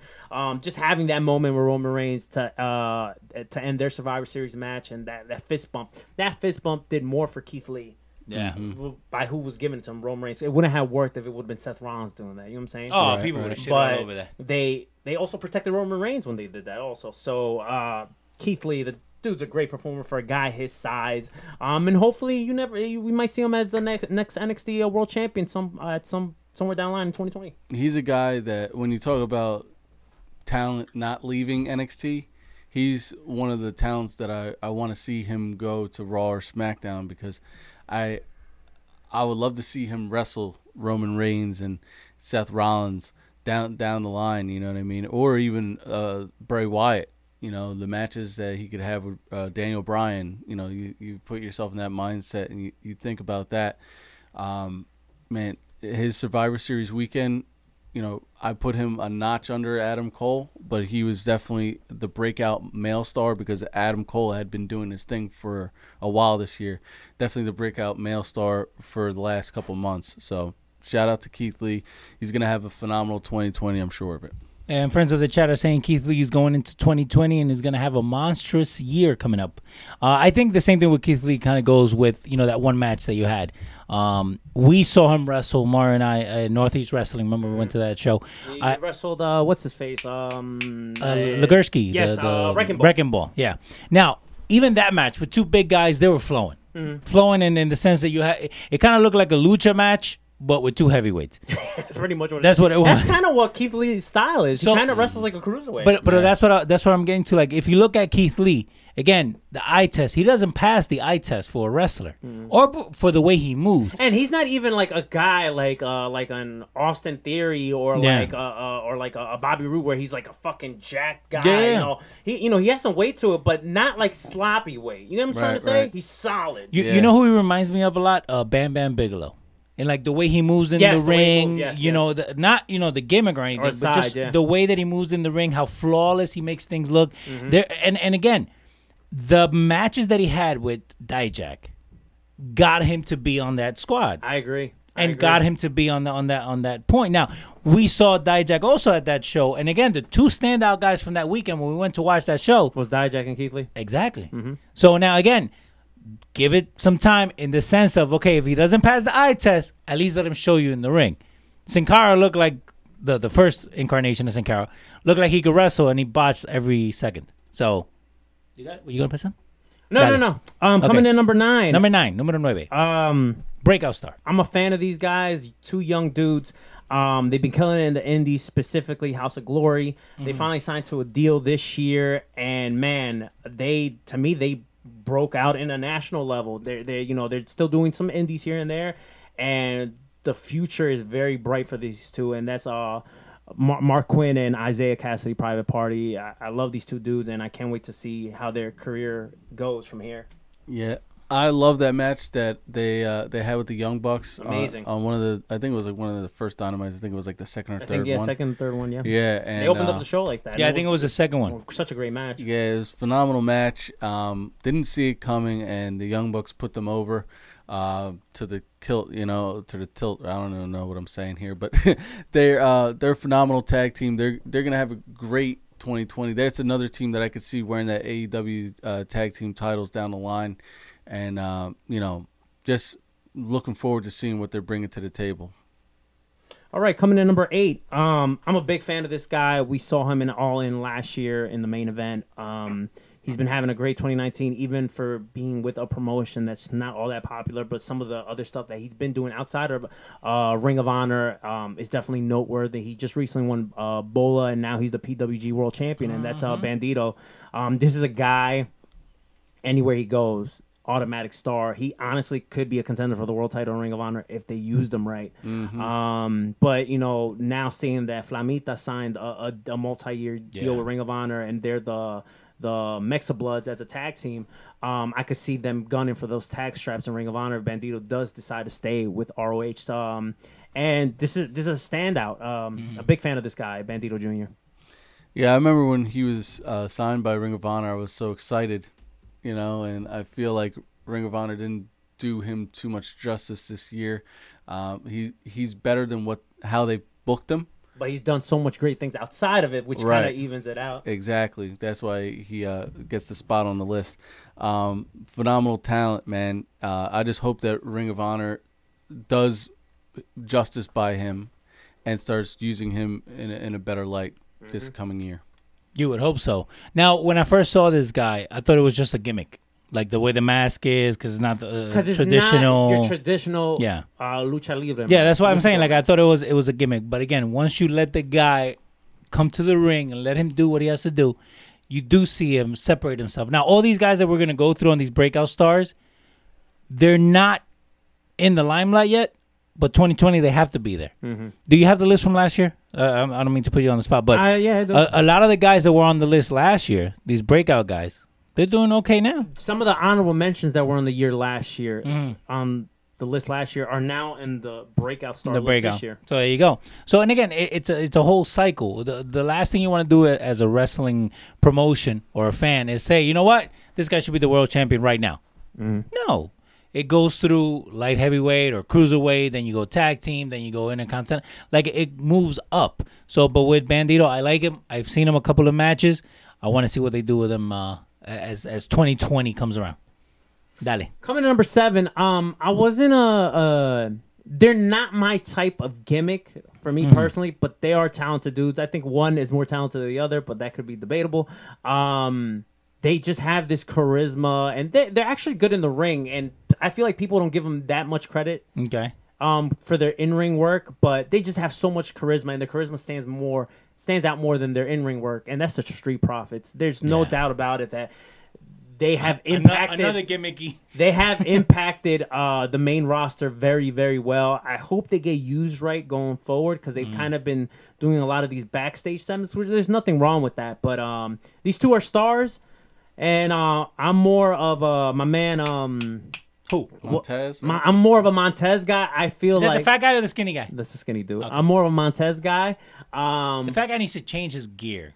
Like, it just makes him look bigger than what he is. You think so? I actually don't mind his gear. You don't think it makes him look like not as agile? I don't want to say fat because he's a lot skinnier than I am. He has like a gimmick. Like, it fits the gimmick because he just looks like a basketball player, you know? That's how I take it. Okay. Anything you gotta say? These guys ooze charisma. Mm-hmm. They're great in the ring. They're one of those talents that got pulled up from NXT. I don't even want to say pulled up. Maybe pulled to the side from NXT now. You want to say, because NXT is better than Raw if you think about it.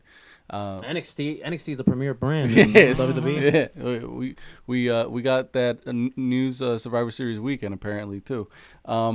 Man. These guys can put on a great match, and they're funny as hell. So in 2020, I wouldn't be surprised to see the tag team titles wind up on the Street Profits. I'll tell you what, man. As much as I'm happy for War Machine to capture those Raw tag titles, because they legit won tag titles in every company they've been in, right? I feel like the Street Profits will do more with those titles than War Machine. I think how sometimes the titles do something for the talent, and then sometimes the talent do something for the titles. I feel like right now what's happening is, you have War Machine holding the titles to make them legit again. And I feel like you're going to get a back and forth between them and the OC. Once that dies down and the OC's holding them, you might see the Street Profits come in and program. I like that. Hopefully WWE's listening. I mean, because they are listening. Podcast, yeah, right? They've been stealing our ideas. They are listening, so they're probably going to go totally a different way. Yeah. They're going to give it to the B team. Go ahead. Oh, God. Coming number 6. He's not a B player. I think he's an A+ player for the little time he's been on a national TV at least. He was an Evolve regular, and he's been killing in the indies also. And now, man, this guy is a guy that oozes charisma without saying much, and he has a strong following, a great fan base, and he's doing his thing in AEW. And that's Darby Allin. This is a guy that. He has star written all over him, and he's very unique and different. There's like a little essence of Jeff Hardy, minus like the drug abuse. Are we sure? Yeah, he's. I believe he's straight edge. Nice. I'm a big fan of Darby Allin, and I'm curious to see where he goes, because he's a great wrestler. He doesn't necessarily have to do these like hardcore matches, you know. Yeah. Here's another guy that just oozes charisma. I didn't know who he was before this year. I followed I think that's his wife, Priscilla Kelly, right? Yes. He's married to Priscilla. I followed Priscilla Kelly, and I always saw him in the photos with her. Then he had the match with Cody. Yeah. And I was like, all right, let me give this guy a follow. And I've been looking at his work since then. And this is one of these guys in AEW that is going to be their main event in 2020, 2021, and he needs to win this match on the first Dynamite of 2020 against. I'm with Cody. You, bro. I want him to win too. Yeah, now, they gotta give him the win. I think I also feel the same way with you, Sam. Like before that Cody match, he was just another one of the bunch. Right. What you started to see on that match, with the whole body bag and everything, he could hang. Exactly. Yeah. You started paying attention to him. Because unlike the guy, the putty patrol that punched the freaking air, this guy, again, could keep up. Mm-hmm. So now you pay attention to him. Mm-hmm. And that's what most of these things are about. Because remember, a lot of the guys that are up top now, there was these guys that we were talking about 5-6 years ago. Yep. You know what I mean? We looked at the ROH roster, remember? Like 10 years ago, or something like that? Now they're all in either WWE or AEW. Exactly. I think one guy is like, he retired. Yeah. But after that, everybody else is in WWE. And I think the retired guy, if I'm not mistaken, is... He's a booker. No, it's Adam Pearce, and he's an agent for WWE. So, but once you start looking into this guy, he has layers to him, you know, and now you have the whole skateboard thing and that whole, you know, trust fall that he actually lands. And, you know, didn't he do the one with the handcuffs behind his back too or something like that, or tape? Again, this is why they're breakout stars. Now, let's hope they keep it going on 2020 and not drop the ball. Yep. Right. Shout out to a wrestler named Alex Ocean that tried to pull off that stunt and wound up breaking his neck. You can find... He's part of the other... Congratulations. You played yourself. That was supposed to be the honorable mention on the other one. Yeah, he's a good guy. If you want to support an independent wrestler, go to Pro Wrestling Tees and get his foundation shirt. That'll help him out. He's not working right now. What's his name? His name's Alex Ocean. His Instagram is The Alex Ocean. He tried to pull off that handcuff spot at an independent show and wound up breaking his neck. Ocean 316, I just broke my back. Same. He's a good guy, though. He probably is a great guy. That doesn't mean you don't get a congratulations. All right. Speaking of not congratulating somebody in a bad way, but in a good way, coming in number 5, I'm a big fan of this guy. And this is a guy that was under the radar in the indies, but he was a great performer. And then this company decided to put the rocket behind this dude. And now he's a world champion in this company. And he's part of a very... famous wrestling dynasty, if you will. Right. And that's Jacob Fatu from MLW, current MLW World Heavyweight Champion. I'm a big fan of this guy. This guy has a little Umaga-esque to him, except he actually could cut promos instead of doing the... Ooh-ah! Exactly. Great. Great timing. I'm a big fan of this dude, and this is a guy that... a company like AEW or WWE would easily be like, yo, I want this guy on my fucking roster. But this guy's loyal, and he signed a new deal with MLW, and he's going to be in the MLW for the long run, and I'm very excited for him and MLW for this. So, Jacob Fatu is our number 5. Don't cut out MLW. You know what I mean? Like, they're growing. They're going to be right way. Exactly. They're going to be making some noise in the. They're doing the opposite of what Ring of Honor's doing. Yeah. Well, Ring of Honor at the beginning did do it right. I'm sorry to cut you off, Sam, but Ring of Honor at the beginning they did do it right. I think ultimately when the whole Sinclair thing took over, that's when they're like, let's not focus about the wrestling, let's focus about something else. Yeah. You know what I mean? Sammy, go ahead. Yeah, he reminds me a lot of Umaga. Man, I'm just happy for MLW because this guy's a star. This guy is... Any company would want him. Right, he's a star. And I just... gotta say, I love what he did to that fan that stepped over the rail this year. Damn, I forgot to put that in honorable mention. That piece of shit fan. Put that. Next year we should do sippies after the breakout. Yeah, there's been a lot of crazy shit going on this year. But go ahead, Sam. Me? I'm done, man. Go ahead.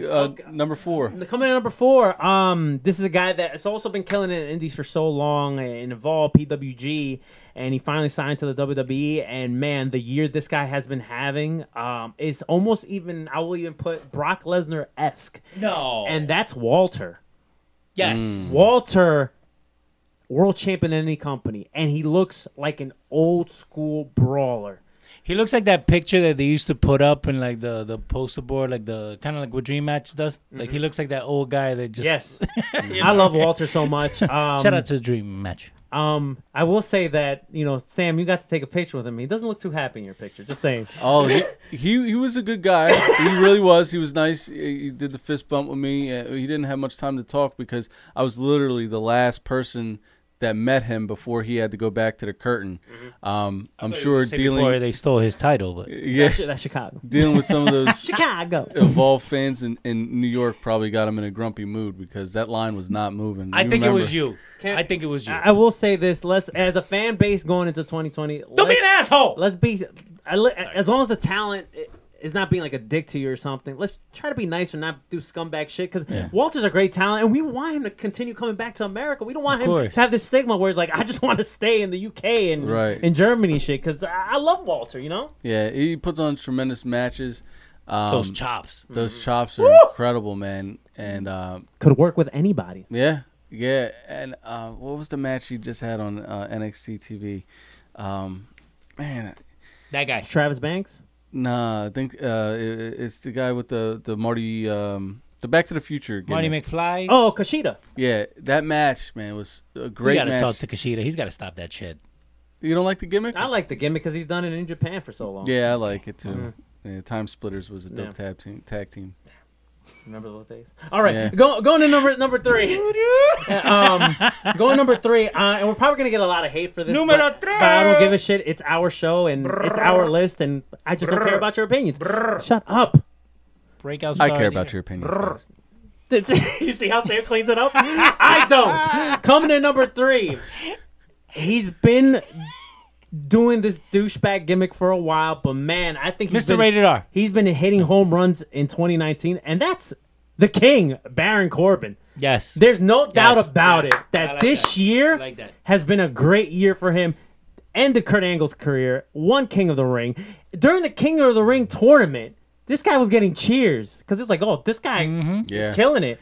And, you know, while... And then when he wins it... And while we kind of didn't want to see... the Seth Rollins feud because it was so oversaturated. I mean, you know, his match with Seth Rollins weren't bad either. Yeah, I feel like once they threw that King gimmick on him, it's really taken off. The Constable Corbin, I feel like he was trying to find his mold. You know how like Becky Lynch is the man now, and now that's her thing. Mm-hmm. I feel like he was really trying to find his way when he had the long stringy hair. It wasn't really working. The Constable thing, it was better. But it wasn't really working. Now we got King Corbin. Now we see, okay, I get this guy's this, and like Mario said, this guy is getting better and better every time he gets in the ring. He has a star written all over him, and you just look at him in his appearance at WWE backstage. He's also the type of guy, as a heel, he plays a good ambassador for the WWE. Because he knows how to talk to people, you know? Yeah. And that end of day's finish, nobody's kicked out of it yet. Nope, nobody's kicked out of that end of day. Hopefully they protect it going into 2020. Yeah, big fan of Baron Corbin. Coming number two, this is a guy that he's been doing this for a while. He had a very strong, I guess, like part of his career in Dragon Gate. He wrestled all over the place, and he made his debut in New Japan last year. But man, this year he's been part in so many tournaments. You have the New Japan Cup, the best of the Super Juniors, even though he's not a Super Junior because he's a heavy. Also the G1 Climax, and man, this guy's just having great matches one after another, and he definitely stood out in many ways, being like kind of a second or a third or fourth in LIJ. You know, he's standing out, you know, at points even stronger than Naito, and that's Shingo Takagi. You know, this guy, amazing talent, probably had... if not the best match of the year, Will Ospreay, and we'll talk about matches in a bit. But man, I'm a big fan of this guy, and who knows? Maybe he'll get like a never open weight championship run in 2020, or IC. The future is also bright for Shingo and New Japan Pro Wrestling. Yeah, that's one thing that New Japan does very well is they don't lose track of where they're going in the future. They have a bunch of homegrown talent down there or over there that can consistently fill in if guys wind up leaving, and we've seen that in the past. You know, this guy is phenomenal. You know, Mario touched on the match that he had with Will Ospreay. You know, one of the best matches this year. So, you know, 2020, we're definitely going to see more of him. Of course. Remember, we got the delay of Jessica Hoffman saying, I have to admit it, Corbin is playing a very good heel. And Antonio Tovio, what up, Antonio, is saying, Walter reminds me of Vladimir Kozlov in the early 2010s. He's just a better worker. Yeah. Mm-hmm. Yeah, Kozlov, if you've seen him recently, he's this guy's shredded. Oh, my God. Yeah. You have to look at it twice. Yeah. And you can't even tell it's him. No. Yeah. All right, guys. Number one. Coming. I didn't mess it up, right? In at number one. Dale. Numero uno. No.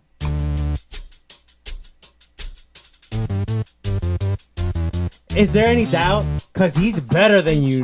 And he knows it. It's right. MJF, bro. And Leo's dancing. I like MJF. Wait till the beat drops. He's keeping kayfabe all the way through. He's so great. He's an old school heel, dude. People are like, oh my God, I hate him. He's keeping kayfabe. Nah, you can bring it up. Yeah. Dude, this is a guy that was an honorable mention MJF. Actually last year for our breakout stars of the year. Last year. And wasn't he last year just on the Elite? What? He was wrestling. He was wrestling for a while, and he obviously had his national debut, I guess, in All In. Yeah. But he didn't make a really strong impact. Yeah, he did some stuff with MLW, too, you know, growing his faction of the Dynasty. Mm-hmm. But in a national level, AEW, he's been killing it to the point where fans are cheering for the guy. Of course. And this guy is a guy that, in my opinion, would succeed also in WWE. Mm-hmm. Yeah, absolutely. This is, you know... who else could be a better breakout star than MJF? Yeah, half the battle when you're talking about a guy going to WWE is mic work, and this guy is a natural on the mic. Yeah, he knows how to get heat. He knows how to get it, on the internet. He knows how to do it. Like, if you meet him in person, he's a complete dick. There's one video. He's like, "Oh, don't touch me. You can take a picture, but I'm not gonna look at the camera." He looks away. One of the highlights that I remember of WrestleMania weekend was I was walking past his gimmick table, and some fan was talking to him, and the fan. Like, it reminded me of sometimes when, like, my kids talk to me about Legend of Zelda. Like, the fan was talking to him thinking that he was actually listening, and MJF's face was just kind of like, he was looking at him like, dude, I don't care what you have to say. I love it. I love the fact that he's a dick, bro. Yeah, like, man, he's a great performer. You know, he's solid in the ring. I wouldn't say that he's like great. He wrestles the WWE style. Let's be honest here. Right. He wrestles safe style. He's good in the ring, and he talks that shit. And now he's got that heater with him in AEW. What's his name? The big Waldo. Guy. Yeah. Yeah. Is it Waldo? Warlow. Yeah. Warlow. That reminds me of True Blood, if you got any True Blood fans out there, Warlow. But man, this guy, only nerds watch that shit. You never watched it? No. It's good. It's good. It was good. What show? True Blood. Never watched it. It was a vampire show on HBO. Oh, there it is. It wasn't like Twilight vampires. I will say about Team Jacob. I will say about MJF that this guy is not afraid to get legit fucking heat at Full Gear, whether it was a planted fan or not. This guy got a soda thrown at him, and he sold it so good because he just smirked. And visually, I was telling this to Sam. I was like, I can't wait to watch this pay-per-view back on TV because that visual shot of him walking and posing, and then he gets that soda just thrown at his face and him just smirking. Visually, that might have been one of the best highlights of that night. Yeah, that's going to be in video packages for years to come. Well, if AEW's around in 5 years, you were definitely going to see that video package again. Some honorable mentions real quick before we move to our next award. Sammy Guevara, Sammy G, killing it. Orange Cassidy, Chris Statlander, Lance Archer, Thunder Rosa, Daga, Scorpio Sky, Brian Pillman Jr., Jurassic Express, The Rascals, you were talking about that before.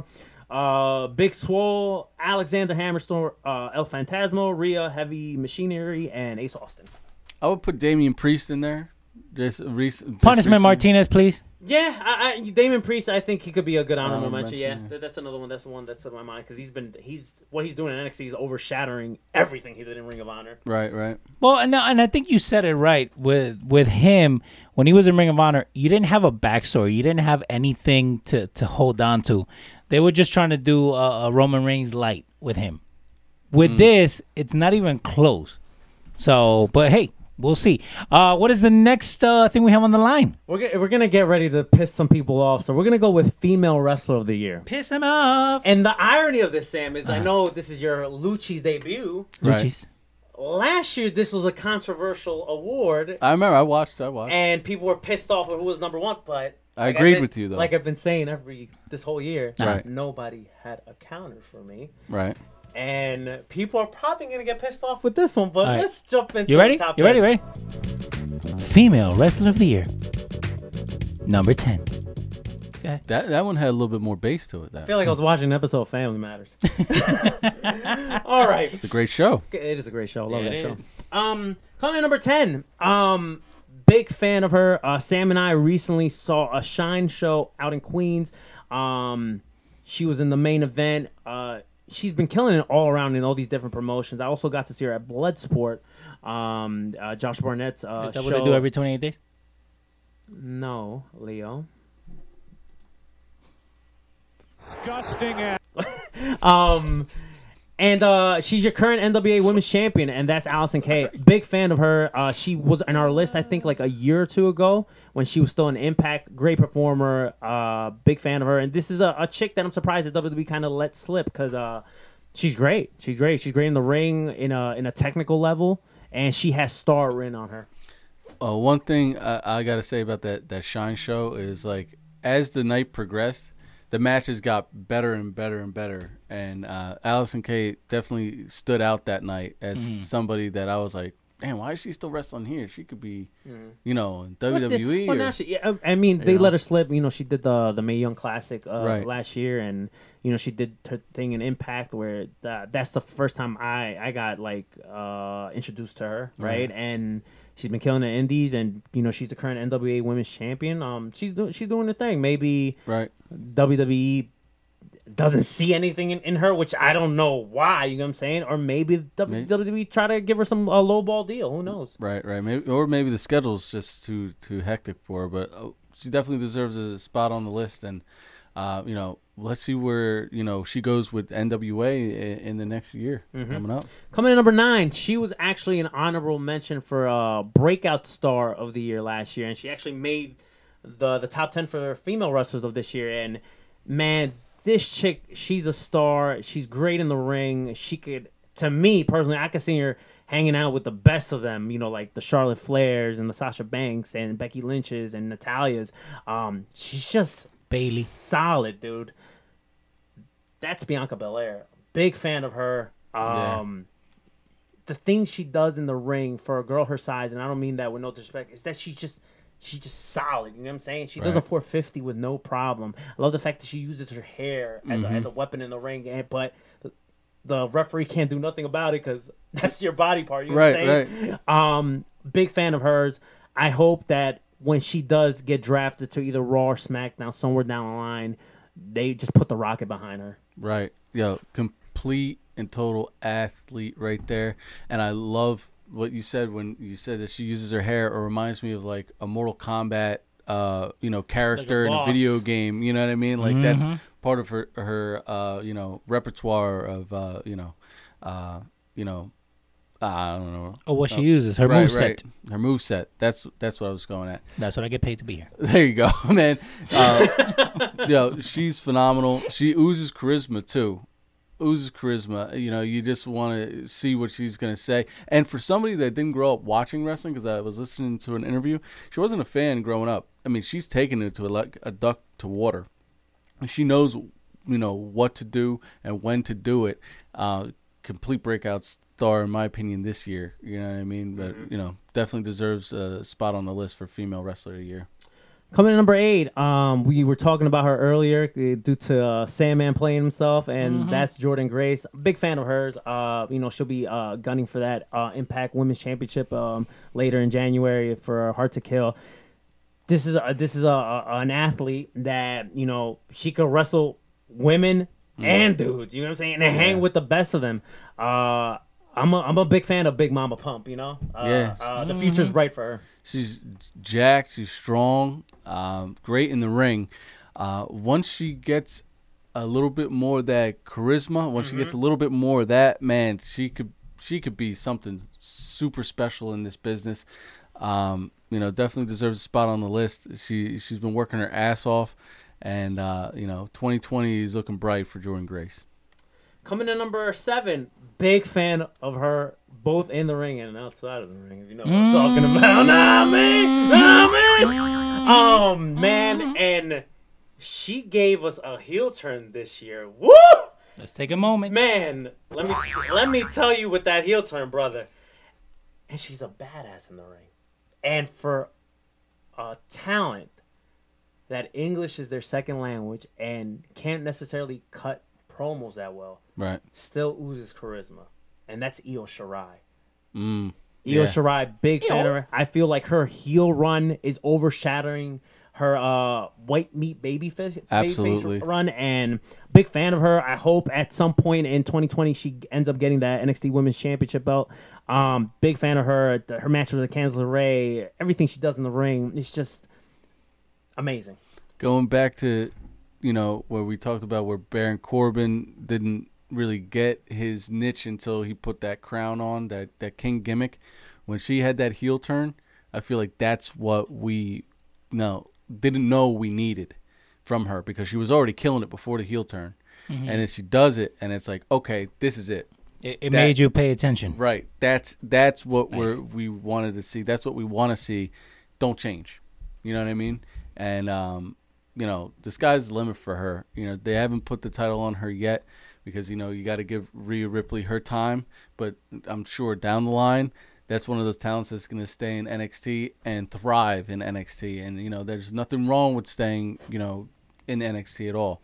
You know, that's that third brand now. Like Mario said earlier, it's the premier brand in WWE for fans like us that enjoy the in-ring work more than just, you know, the Barnum and Bailey circus act that Vince McMahon puts on every, you know, Friday and Monday night. You know, she is phenomenal. Damon Chan has a really good question. He says, Jordan and Grisham are low-key the best wrestling couple. He says, wait, I take it back. Io Shirai and Evil are wrestling's low-key power couple. I just found out recently that she was engaged to Evil. I'm like, what the fuck? When did this happen? I didn't know that until you said that, Damon. So. But all I have to say is, Evil, you are one lucky man, brother. One lucky man. There you go. Coming in number 6, she actually moved to one spot from last year, and I know people are probably not going to like where she's at. Maybe she should be higher because how she's ending 2019, but that's Rhea Ripley. Let's be honest here. She should be number 1. She's having a great run right now. Right, and she did start out the year as NXT UK champion, but kind of like what I was saying last year, we're not gonna just because you're having a good quarter that doesn't overshadow the whole year. Yeah. This is called the 2019 Luchis. Last year she was a number 7. This year she's a number 6. But I will say this: she could easily be number 1 next year if they keep this rocket behind her, because she has star written all over her. Mm-hmm. I feel like she could surpass Charlotte and Becky Lynch. That's how good she is. Mm-hmm. That's how good she is. And she's only, I think, 23. Yeah. She's young. So that right here could be the face of the company. Yeah. That's why I put her on number 6. It almost looks like that's... It looks like Triple H's daughter almost when you see that photo with them with the tongue sticking out. Yeah, she's Pete Dunne James. Yeah. You know, she's that metal... daughter that Triple H wish he always had. Motorhead daughter. Right. So expect a lot more of this push down the line. And it's not just because, you know, her and Triple H have a good personal relationship. It's because she deserves it. You know, like Mario touched on, she's only 23 years old. She's in phenomenal shape. You know, she could put on a great match. Again, going back to what I said about Bianca Belair, she knows what to do and when to do it. Man, and if you think that the WWE main roster females don't realize what's coming down the pike, you're sadly mistaken, because I felt a lot of very real jealousy in that Survivor Series match. And, you know, you could say that I'm being worked or whatever, but I don't want to hear it. I know. Charlotte was looking at her like, and I'll even throw Becky in there, too. Like... They were looking like, all right, Becky was she's going to take my spot. Becky was more like in the sense like, all right, I know. She was smiling a little bit. I know what I'm expecting here. Yeah. You know, it's like she feels it. Right. And Charlotte, I could tell she was feeling a little, you know. They're feeling some kind of way. Right. Yeah. Because she's another big girl like Charlotte. Mm-hmm. You know, they're both very athletic. Rhea Ripley becoming the Mosh Pit Kid was the best thing she did. Really makes her stand out from all the other blonde wrestlers. Yes. Mm-hmm. Yes, it did. And also Lacey Evans, Charlotte, they were all looking at her. Mm-hmm. Yeah. So, we'll see. Coming in at number five, big fan of her. She was an honorable mention last year for us, and now she's number 5. She has an incredible year. She's right now the current Impact Wrestling Women's Champion, and that's Taya Valkyrie. Another one, star-ridden all over her, and now with Morrison going back to the WWE and even Paige calling out Taya, like, hey, sign Taya too. Right. You know, her contract is supposed to be coming up soon. If it's not up, and maybe she's signing like a day-to-day basis with Impact till maybe she drops that Impact Women's Championship at some point. Who knows? Maybe somewhere down the line in 2020 she signs a deal with WWE. I'd be very happy about that. And you took a photo with her over WrestleMania. Yeah, I had a great conversation with her about hairstyles and hair. She's a very, very sweet girl. And I'm glad that Impact has done her so well and let her be her, you know, not giving like a stupid gimmick. And this is a girl that, you know, screams out babyface, but she's done such a great job portraying this heel persona in Impact. And you got to praise Impact for that, too, for allowing their talent to be who they want to be, you know? Yeah, I give her a lot of props for going down to Mexico and doing her thing. You know, this girl, she is phenomenal talent, And we saw her at a House of Hardcore show, even and some asshole fan spit on her. And I feel like she... Wait. Somebody spit on her? Yeah. We did a show. We talked about it. A whole episode almost about fan etiquette. Congratulations. You played yourself. All right. I don't remember. Man, she took it in stride. I feel like John Morrison got more pissed off about it than she did. Tommy got pissed too. Yeah, Tommy did get pissed. If you want to hear about that, go back in the archives and listen. But what episode? So I can go back and listen to it. It's titled Fan Etiquette. Yeah, let him search for it, man. Okay. Let him do some work. All right, coming in at number 4, kind of dropped down on the list.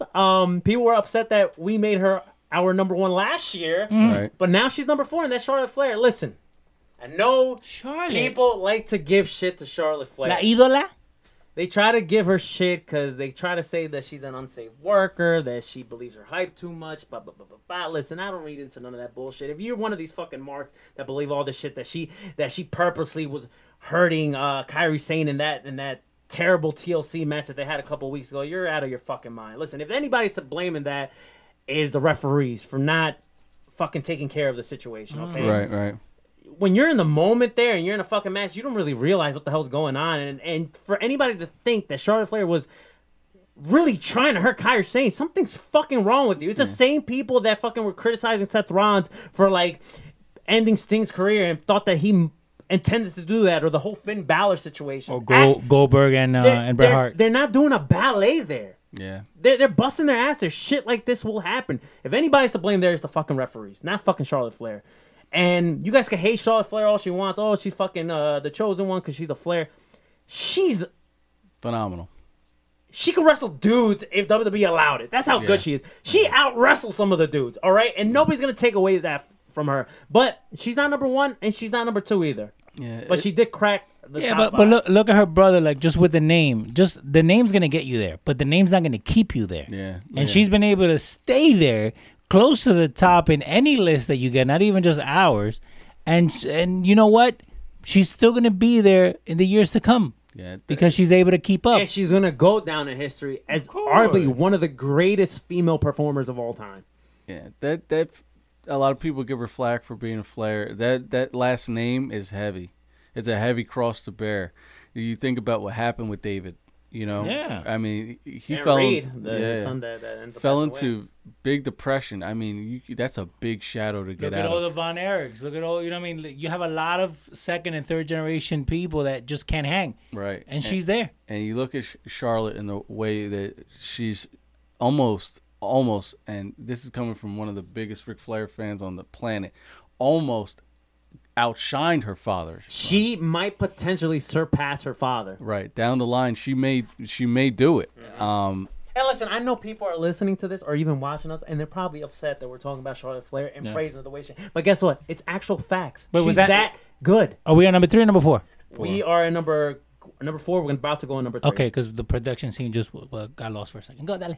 Coming in number 3. Another talent that I feel like gets a lot of hate. They say that she's not good in the ring. Leo. I think she's amazing in the ring. I think she's a great talent.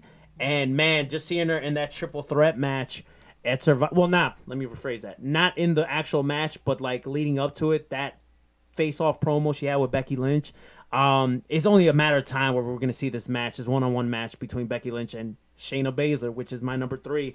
I love this woman. I think she's great. Mm-hmm. She put on an incredible match with Rhea Ripley a couple weeks ago. She has had an incredible run with the NXT Women's Championship. She added so much value to that title. And, you know, for talent that she's kind of like in a late age in her career, she's performing like a young star. Yeah. And she's our number 3. What I got to say about her, she's a bit of a throwback. I was, catching up the other day watching her and Rhea Ripley's match because I didn't watch it live. And I saw them working the rear naked choke. And I'm thinking to myself, like, man, they're working at a whole, like, two old veterans. Like, I felt like I was watching, like, a Ric Flair match almost. Like, it didn't come off as a new school type of vibe. And I've seen that in the past with her when she was wrestling with Io Shirai. this girl knows, or this woman knows wrestling. She's a wrestling fan, and she watches old wrestling. You could tell by her matches. You know, I look at her and I see the Four Horsemen a lot. I see a bit of Tully Blanchard. I see a bit of Arn Anderson. I see a bit of Ric Flair. You know what I mean? She watches old NWA, and it you could tell by like it just comes out in her matches, and she's phenomenal. She knows how to be a heel. She doesn't work for the crowd. She works for the match. She does what makes sense in the match. She knows how to tell a story, and she does it well. So, you know, wherever, you know, she winds up after this whole NXT title run, you know, it's going to be interesting to see in 2020 because, man, the female roster in WWE is something to be reckoned with. They have the best female roster in wrestling. Right. So you could put her on SmackDown, you could put her on Raw, you know, and bring her two henchmen with her. I'll tell you what, man, and this is kind of like something else, and people won't be like, oh, well, that's stupid. That'll be a downgrade. I wouldn't be surprised if, like, one day they're like, yo, fuck it, let her and her posse invade NXT UK and just start attacking women. Right. Well, and it'll make sense. I forget about NXT UK a lot. Well, you're going to talk about it now because through the grapevine, they're saying that Shawn Michaels is now going to be the head. Triple H passed it on to Shawn, so Shawn Michaels has full control. He's flying out there for all their TV tapings, which is like every other month or like every 6 weeks or something like that. Right. So what up to our boy Fad Mania, who's not going to be seeing HBK all the time because he's always going to those. Yeah. Okay, so we got 1 and 2, right? So we're gonna just say number 1 because I know. It's obvious who the two are, right? Right. No. It's pretty obvious. It's not obvious. Well, Leo's an old man, but it's pretty obvious who 1 and 2 are. So, number 1, female. But we didn't say number 2. Exactly. That's what he's leading up to. Okay. Don't mess it up. Sorry. We'll get to we're gonna talk about both of them in the same here because it's pretty obvious who 1 and 2 are. Right. It's like a split. So now I gotta put 1 and 2 on the You don't have to put anything. So I'm gonna put 1 now. Okay, coming in at number 1 as Lars female wrestler of the year. Nyla Rose for the win. By the way, people are gonna be super pissed off. What?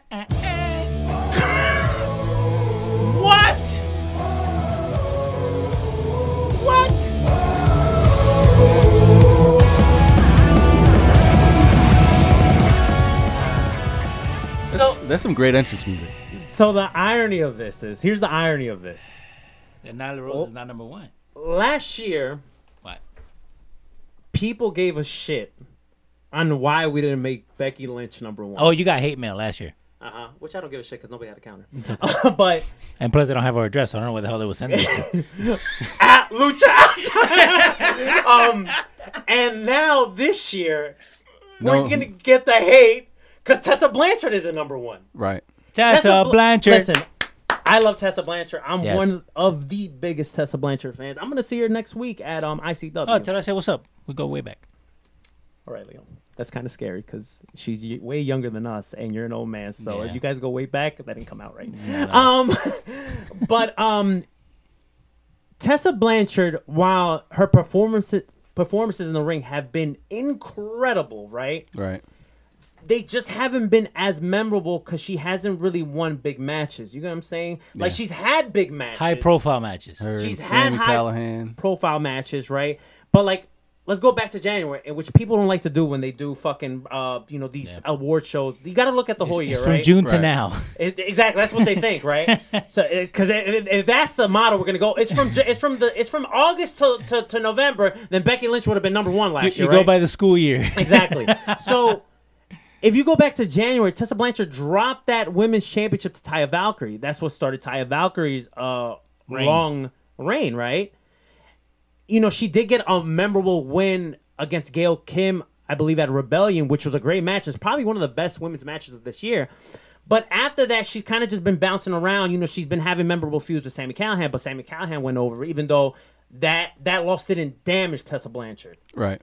And then she had a memorable ladder match for the X Division title at Bound for Glory, but obviously it was Ace Austin's time to get that belt. Right. And now towards the tail end of this 2019, we're getting the Sami Callihan feud once again, but now it's for the world title, and it's the first time ever going into 2020 or we might potentially see Tessa Blanchard win that world title. Now, let's say if that all would have happened in 2019, now that probably might have trumped Becky Lynch's run. Right. But going to Becky Lynch's run, you main event WrestleMania, you win the Royal Rumble, you are the front cover of a video game, you had incredible matches with Sasha Banks, Natalya.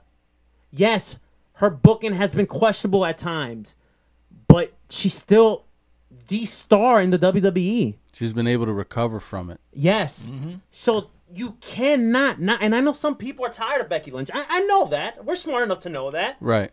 But those are the same exact people that were shitting on me on why they make Becky Lynch number one last year. Now, do you think people are tired of her because she's associated with Seth Rollins? It could be a possibility. It also could be that we had negative by association. It also could be that she was booked in a feud with Lacey Evans and nobody gave a shit about it. No. And also, maybe there's been a backlash too because the way she won that main event at WrestleMania was kind of a fugazi finish. Right. It's a damn shame. But she is number one. She's number one, and we're probably going to get hate for it, but I don't care. And we want Tessa to be number one next year. So if we follow the trend, that means Tessa will be number one next year, and then Becky will be number four. No? Okay, fine. So, honorable mentions, you have any? Yeah, so I do have honorable mentions. Nyla Rose. But people are already upset that we made Becky Lynch. I know. And guess what? I don't care. I don't care. Sam could clean it up. Go ahead, Sam. Sam could clean it up, but I'm not going to do that. Because the same people that were complaining about Becky Lynch not being number one last year, they're complaining about it now. Like, Tessa, great. She might be one of the best wrestlers in the world right now. Okay? I love Tessa. But Becky outshines her. She didn't main event WrestleMania this year. She didn't win the Royal Rumble this year. I mean, right there. No. But people are going to be like, oh, but she's in a different company. But she didn't have a big win that was like, holy shit. Like, you know everybody talking about it the next day. She's been killing it in the indies and all that stuff, but... Like, to hardcore wrestling fans, we know who Tessa Blanchard is. To the occasional, not even just WWE, just the occasional wrestling fan, okay, who's this? You know what I mean? Right. Like, again, not just because Becky's in the WWE does she mean that she gets that by default. It just means that when she was brought up and when she was put on the spot, she delivered. Right. So at the end of the year, that's why Becky is higher than Tessa, because she was in that Royal Rumble. She was in that match. She has been the face, even though, again, like Mario said, the booking hasn't been all that great. But when you ask her to come up, she's been able to come up to the plate and make things happen. Also, I want to point out too that to make the people that are upset feel a little bit better, you could swap 1 and 2, like depending on your preference. This is our show. Isn't that what Lars Sullivan does? It's our show. It's our podcast. I really don't give a shit if you don't like my number one or our number one. You can say, but honorable mention. You could swap either one. Honorable mentions. Toni Storm. Okay, Sasha Banks for Chris Brown.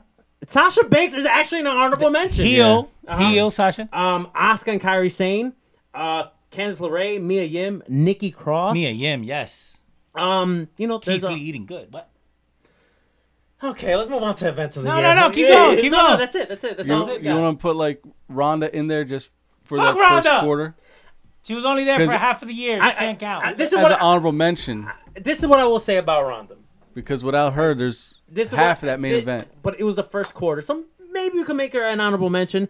This is what I will say about the Ronda situation. Not in women's wrestling, but when it comes to the WWE world, right? Maybe not NXT so much.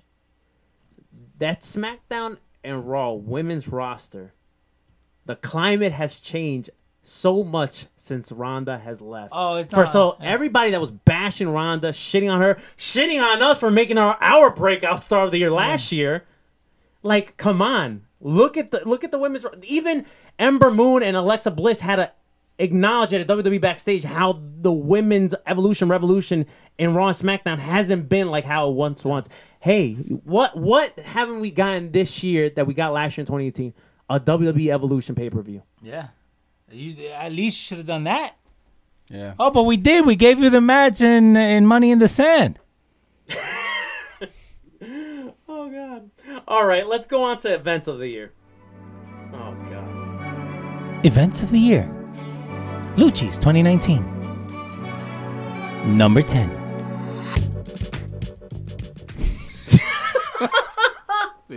Oh, God. All right. Coming in number 10, we're going to start... Number 10.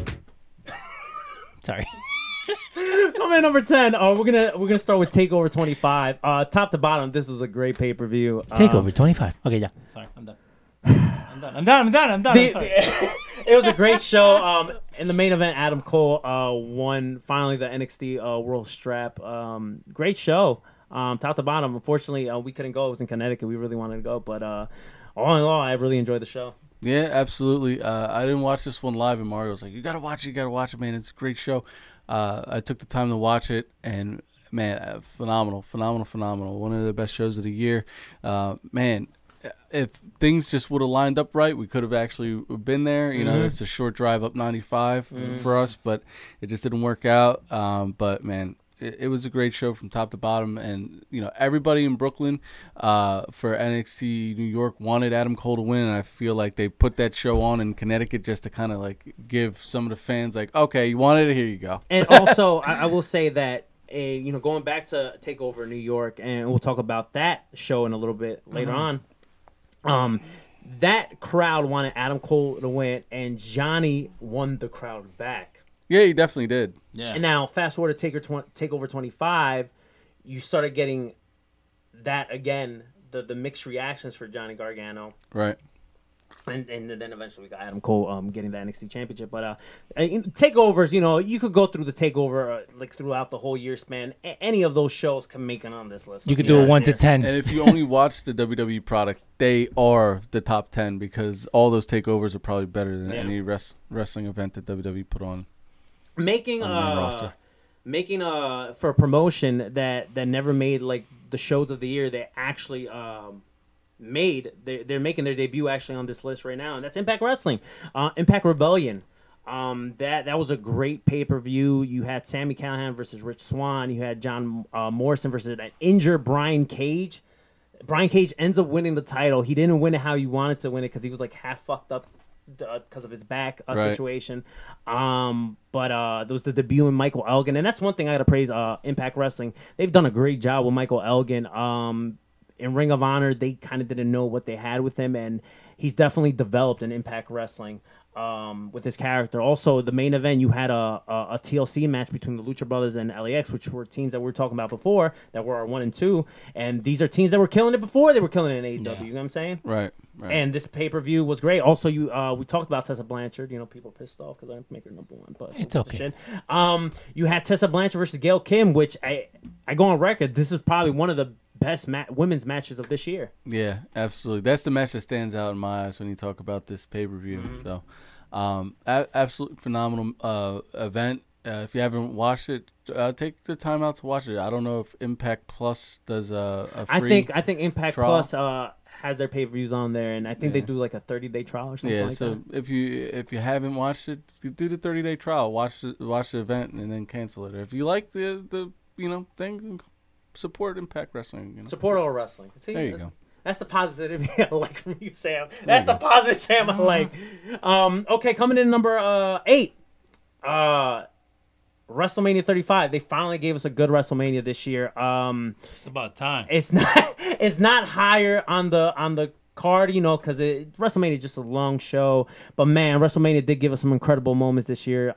Like you said, probably the moment of the year with Kofi Kingston winning that WWE World Championship off of Daniel Bryan. And overall, it was a fun WrestleMania, so why wouldn't it be on our list? Yeah, I had a great time. I was in attendance. Man, I had a phenomenal time. Where were you, Mario? I was getting trash at the bar watching WrestleMania. Yeah, there's a funny story. We're not going to tell that one on air, but maybe if you if you catch us at an event and you ask us, we'll tell you the story in person. We'll tell you in person. But it was a memorable night, to say the least, for me and Mario, but even better event while it was going on. You know, you talk about the women's triple threat match. It did have a little bit of fugazi finish, but they made history, you know, being the first women to main event. And that's disgusting. Jesus, Leo, come on. Sorry, keep going. Sorry.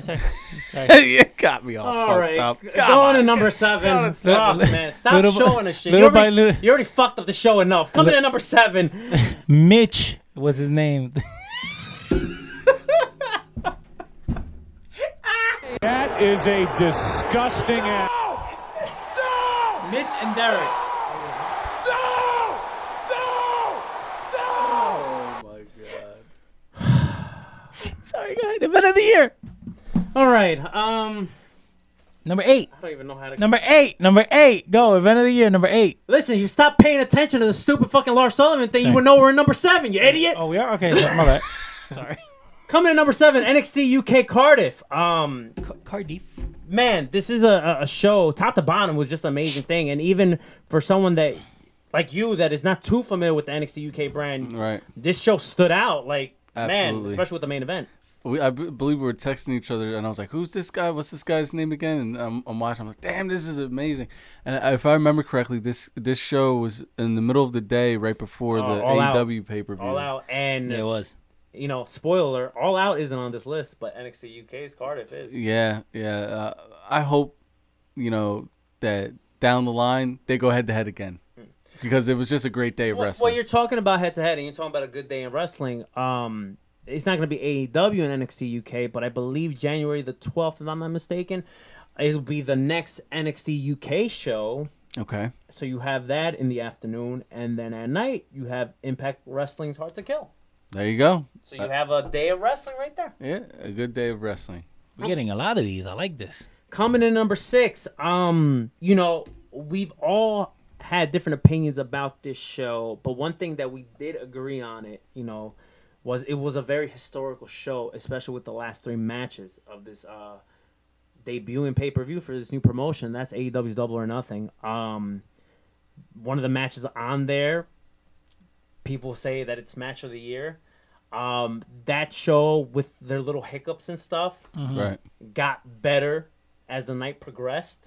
Yeah, you know, and it's trials and tribulations for AEW. But you know, out of all the pay-per-views that AEW has put out, this was the more historical one. You know. Yeah, and to think that they didn't have their world championship yet when this went on, and they still put on a pay-per-view that mattered.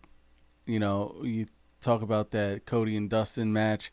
You talk about, you know, the Lucha Brothers and the Young Bucks, the build going into that. You know, just a great pay-per-view, man. Just a great pay-per-view. We watched it here with Leo. Mm-hmm. You know, it was a good time, man. It was a good time. Leo was snowing this. I'm an old man, bro. All right. I'm talking about great pay-per-views. You know, we're going to praise WWE here because it's coming number 5.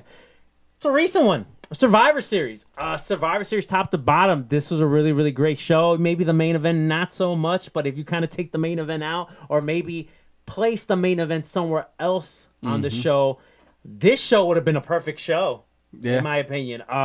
The lead up to Survivor Series was amazing with the NXT and NXT going over, which is what we all wanted. Mm-hmm. This is a Survivor Series that felt like it mattered, and it kind of gave you old school vibes when Survivor Series was actually, like, you know, a thing, you know. Yeah, it brought you back to the old school feel of, you know, Survivor Series being one of the big 4 that it, you know, it actually mattered, and there was some you know, good build up leading into it, you know what I mean? And I was really, really, you know, my expectations were super high going in. If you go back and listen to some of our old episodes, I was like, yo, this could be the best Survivor Series in the last 10 years. And I think that they pulled through and gave us the best Survivor Series in the last 10 years. So, yeah. You know. I agree. Coming to number 4, we talked about this show earlier. There were some negatives about this show, but overall, the positives outshine the negatives, in my opinion, and it was historical for all of us, you know, watching this promotion, right? I'm not going to include the other one here, but this one promotion kind of being at the Madison Square Garden for a major show, and that's G1 Supercard, New Japan, not the Ring of Honor side of things. Separate the Ring of Honor part from Ring of Honor. And let's be honest here, this was a New Japan show. Yeah, it had New Japan feels. But then you had Ring of Honor dark matches. You had Ring of Honor just kind of like shit in the bed, and man, the ladder match wasn't bad. We just didn't like Matt Taven winning it. Yeah, the outcome was terrible, but the ladder match was good, and even the tag match, which was like Ring of Honor guys and New Japan guys, was good too, and also Will Ospreay and Jeff Cobb, which is Ring of Honor v New Japan. Did you say the Rumble? The Rumble was good too. That was on the pre-show too, right? That was on the pre-show. Yeah, the Rumble was good too. That was a lot of fun, man. That's what it hit me in the feels when I saw some of the old timers come out, like mm-hmm. Haku and you know, Jushin Thunder Liger. I was like, oh wow. And Great Muta. Muda. Yeah. The show was good, man. By the way, congratulations to play yourself to the fucking asshole that was standing behind me, explaining to his girlfriend who everybody was. So that's why I told my wife, "No, let's go. We're gonna go down there." And we went down there. Really, really good show. G1 Supercard definitely stood out. I went to that show. That was the only show you went to this year. Was it? Yes. Damn. Is there a show I can fit in before the end of the year? No chance, brother. No chance. But yeah, overall, how could we not put this show on our top 10 list? Yeah. You know? I was really like hyped to see Ring of Honor on that stage of Madison Square Garden, and just to see how they kind of shit the bed afterwards was disappointing. But man, it was such a good show when you talk about the New Japan stuff. I tell you what, man, when we were after Leo left early and we ended up getting his seats, better seats, and we ended up catching that main event versus Jay White and Okada for that IWGP Heavyweight Championship. Man, let me tell you something. The energy in that fucking arena. It was amazing. Yes. Like, you could feel it. Yes, it was. Like, it was chills because, fuck, man. You can't even describe it in words. Yeah. How I felt in there. And it kind of took me back when I was at Wrestle Kingdom for New Japan. Except this time I was on the floor and I had better seats, you know, at least for this match. You're welcome. And thank you. And Okada getting that moment, recapturing that IWGP strap off of Jay White.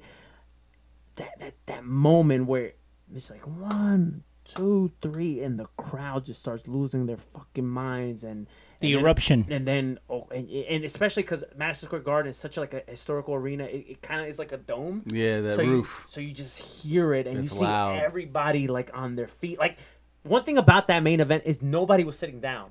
Every single person in that fucking arena was standing up for this match. Yeah. Well, I was sitting down. I was in my car going home. There was a little bit of a wild story for that one, too, where I wound up sitting in between two of the largest human beings in New York City, and I was sitting in the aisle, and then I wound up behind I was sitting in the press box, and Ishii was in the press box, and then Leo winds up leaving. We wound up on the floor. That was a crazy night. Personally, for me, and I know we're touching a lot on G1 Supercard, but it was such a good show because we were there, you know. No, but even watching it back, because I think I know I watched it back. I watched it back too. But just watching it back, you could feel that through the TV, like you could feel that energy. I would compare the energy to like the energy I felt like from watching it TV wise, like All In. That was the type of energy I felt. Yeah. From watching it back, and then obviously being there, it's like you just get this feeling. And you know, part of the night, and this has nothing to do with New Japan or Ring of Honor in this case, but I kind of was in a funk for a little bit when we found out about the whole Bret Hart attack thing, and I was like, "Fuck, man!" And it kind of partially ruined my night. And then Enzo and Cass came out, motherfucker in the congratulations. That was an honorable mention. Yeah, it was okay. Uh-huh. And then Enzo and Cass, which is another honorable mention, they kind of shit the bed too that night, also with the whole shoot, whatever they try to do.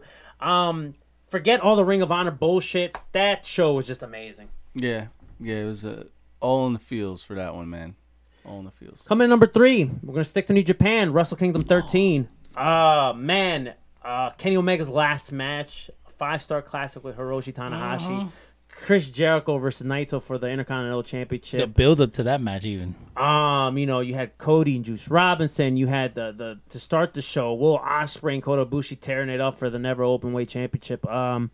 Wrestle Kingdoms never disappoint. Yeah. And that's why they made it our number 3. Yeah, I was going to say the same thing. Anytime there's a Wrestle Kingdom, you just got to know it's going to wind up on this list somewhere down the line. It's always a hit with Wrestle Kingdom, unlike WrestleMania. So yeah, you never know when you're going to get WrestleMania. From what I hear, that they're going to be booking Brock versus Tyson Fury. Well, hopefully that doesn't happen. Oh, that's rumors. God bless you if you're going to Tampa.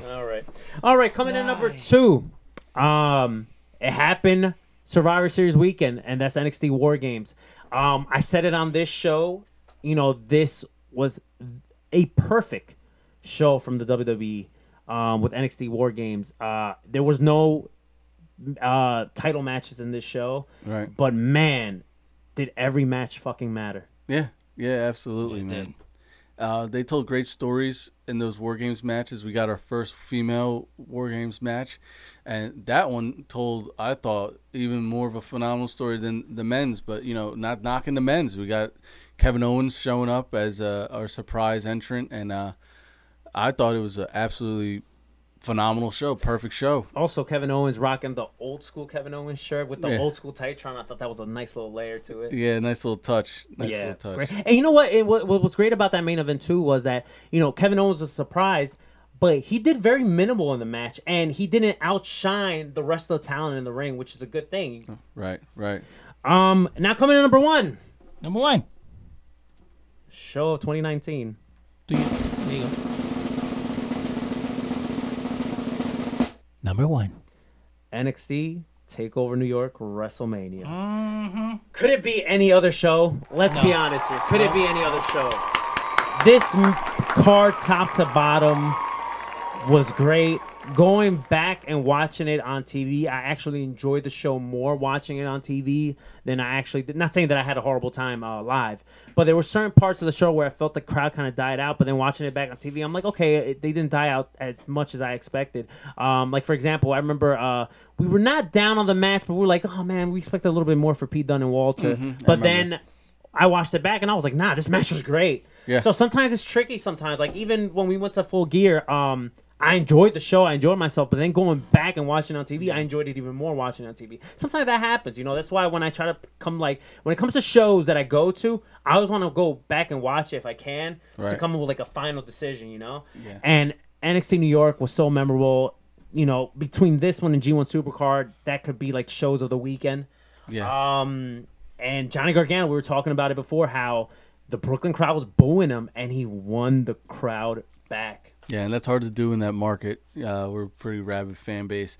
I still remember leading up to, you know, going, because me and Mario went, I was freaking out. I was like, you don't have your ticket yet? You don't have your ticket yet? You're doing that all weekend and freaking me the hell out.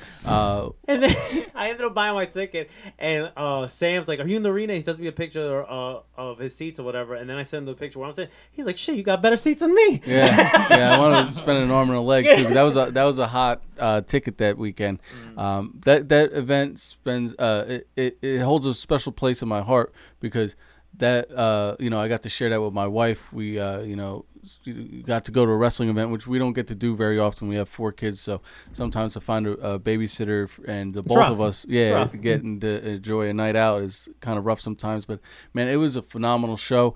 You know, like we said, event of the year, and the fact that I got to enjoy it with my wife and my best friend. It was absolutely talk about a face turn right here with Sam, brother. Not saying I'm talking about, like, what you just said. Like, you know, like, it's, I think it's touching that you shared this moment with your wife, and, you know, you took her to, like, an indie show before, like House of Hardcore, which I was there with you guys too, but this was like a real show, right? Like, you know, like a big show, whatever. And you just said right now, you know, it's kind of hard for you guys to, like, do these type of things, you know, because you have kids or whatever. Right. So what I'm saying is, like, such a face turn for you is, like, you know, some people have been, like, critical, like, oh, say what? He's on the Brock Lesnar schedule. But, you know, I get it. Like, we bust your balls, but we get why sometimes I said you're not here.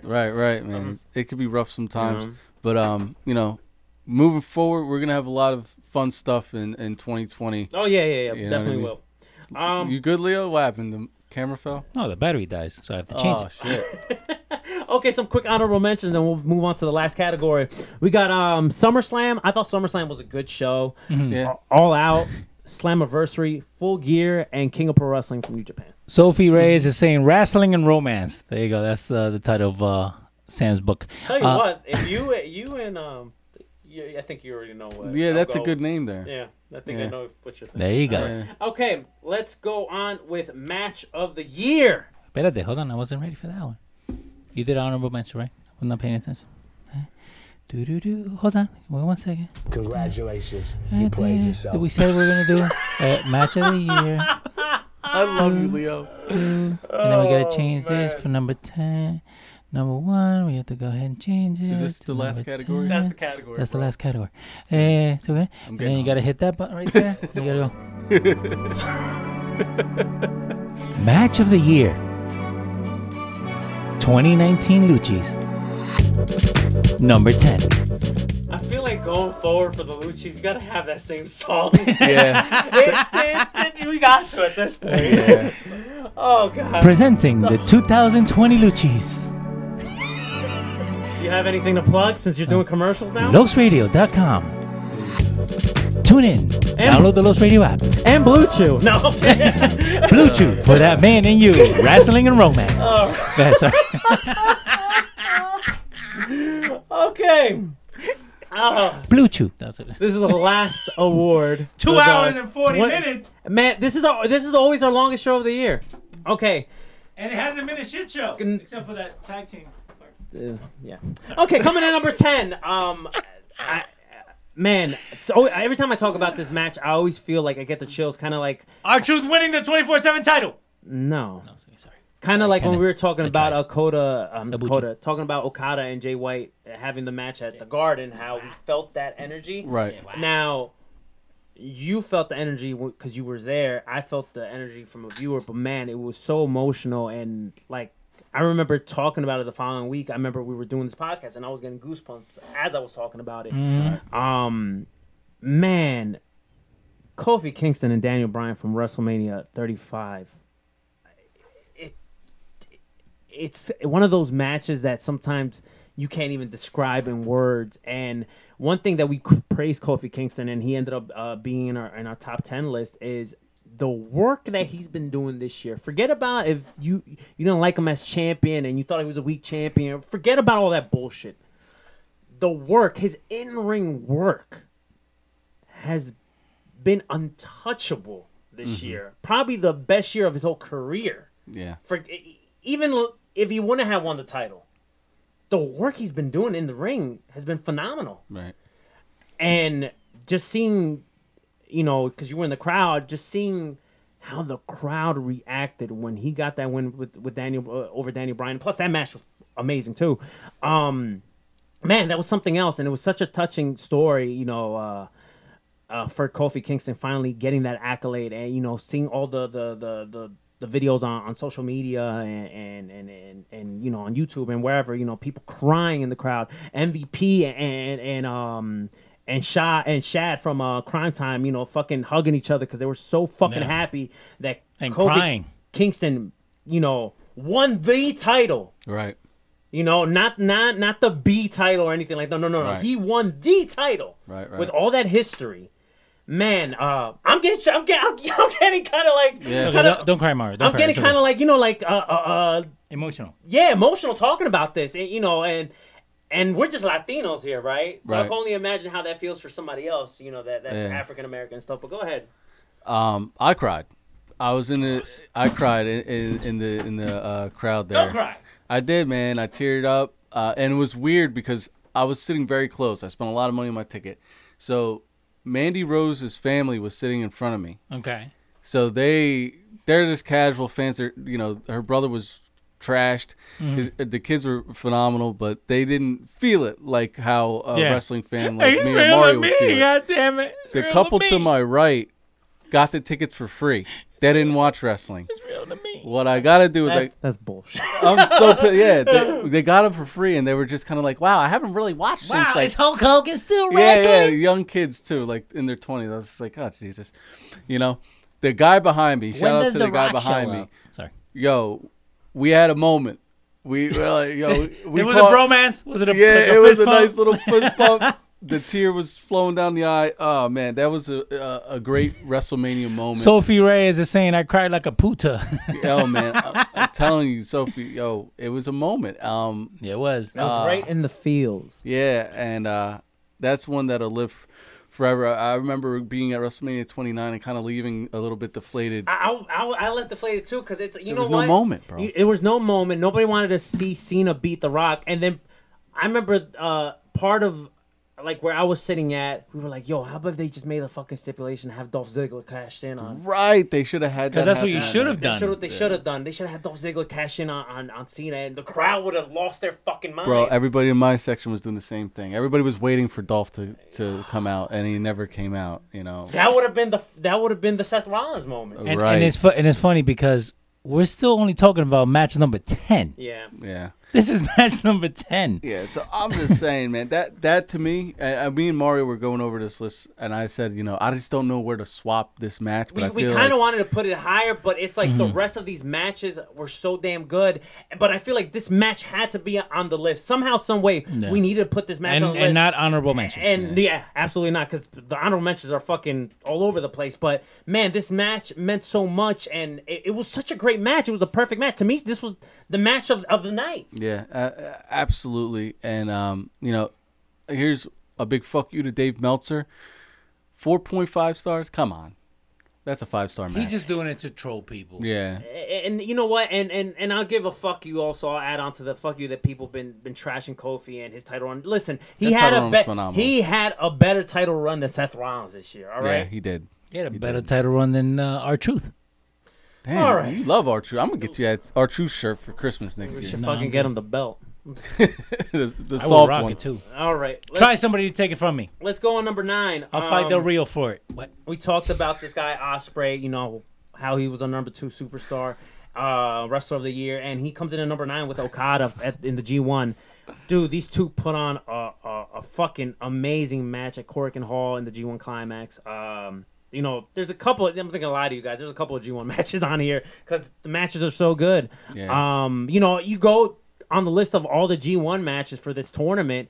You know, there's so many matches on there that could make the whole top 10 list. You know, right. Kind of like NXT and the pay-per-views. Go. But this match definitely stood out. You know, Okada made it in our list, top 4. Will Ospreay top 2. So this match had to be on there. Yeah, like you said, this might have been one of the best G1s in recent memory that I can recall. You know, you're talking about athleticism, you know, great storytelling.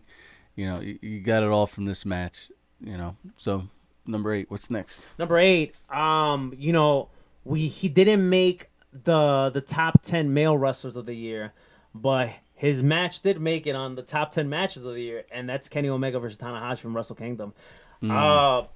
Happened in the beginning of the year. That's why I tell you guys, you gotta go throughout the whole year. Number 8. Okay. Kenny Omega versus Tanahashi. Man, this match was like 45 minutes long, busting their fucking ass. New Japan style, fucking storytelling. Strong style. And, you know, it was one of those things that Omega has to drop the title. But what if he doesn't? What if he stays champion? Maybe he doesn't go to AEW, and we're thinking. Maybe they're playing us. That 24 hours leading up to Wrestle Kingdom, I remember Kenny Omega was trending all over the place. Nobody knew what this man was going to do. And just a way to end his New Japan career with having a classic with Tanahashi says something about both superstars. And just to add one little layer, since we mentioned Tanahashi here, New Japan has confirmed the stipulation that if Tanahashi wins... Nice. Beats Chris Jericho January the 5th, he will get a future AEW World Title shot. So I think that's happening, bro. 2020 is gonna be big. 2020 is gonna be big. Anything you want to add, Sam? It was reminiscent of, you know, I'm a big basketball fan, of Kobe Bryant in his last game scoring 60. You know, because he had that tremendous run over in New Japan. Not saying that Kenny Omega's career is over now, but that's what it reminds me of, just going out on a high note, you know, a great crescendo to, you know, a great run. Word. I almost fell over. Crescendo. I love you, Leo. Number 7, man. What's next? Coming to number 7. You know, a lot of people were down on this guy, including me, when he first started getting this push in New Japan. And, man, he showed his ass off, dude. And this guy... He's winning title after title after title, and he ended up being getting to the final of the G1 with Ibushi, and that's Jay White. Jay White versus Kota Ibushi, G1 final. Man, Jay White's a guy, and the reason why I'm emphasizing on Jay White here is because, you know, he was an honorable mention in our list. He didn't make the top 10, but this guy has been having an incredible run. 2018, you didn't want to see him. 2018, he won me over. Yeah. In 2019, and, you know... Yeah. In 2018, he won me over after he. Oh, because 2018, that's when he had the match. He beat. He had the match with Tanahashi, which I wasn't a fan of. I'm like, why are they pushing this guy? And then little by little, he started winning me over when he beat Kenny Omega for the United States Championship. I'm like, okay, I see what you're doing. And then he had that phenomenal match with Juice Robinson where they knocked over JR, remember? Yeah. And then... Poor JR, man. I wasn't even trying to dig JR that one, but that's what happened. JR stabbed himself the other day for Christmas. Like, poor JR, man. And then the G1 he had last year, he had a good showing. And one thing I wanted to point out about Jay White, and I had this conversation with actually X, shout outs to X.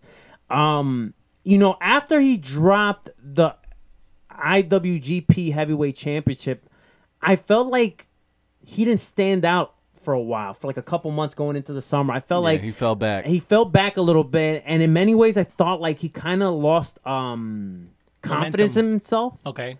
Because even his in-ring work was a little bit questionable. I'm not saying that he was working bad, but he just was like, whatever. Was that before the beard?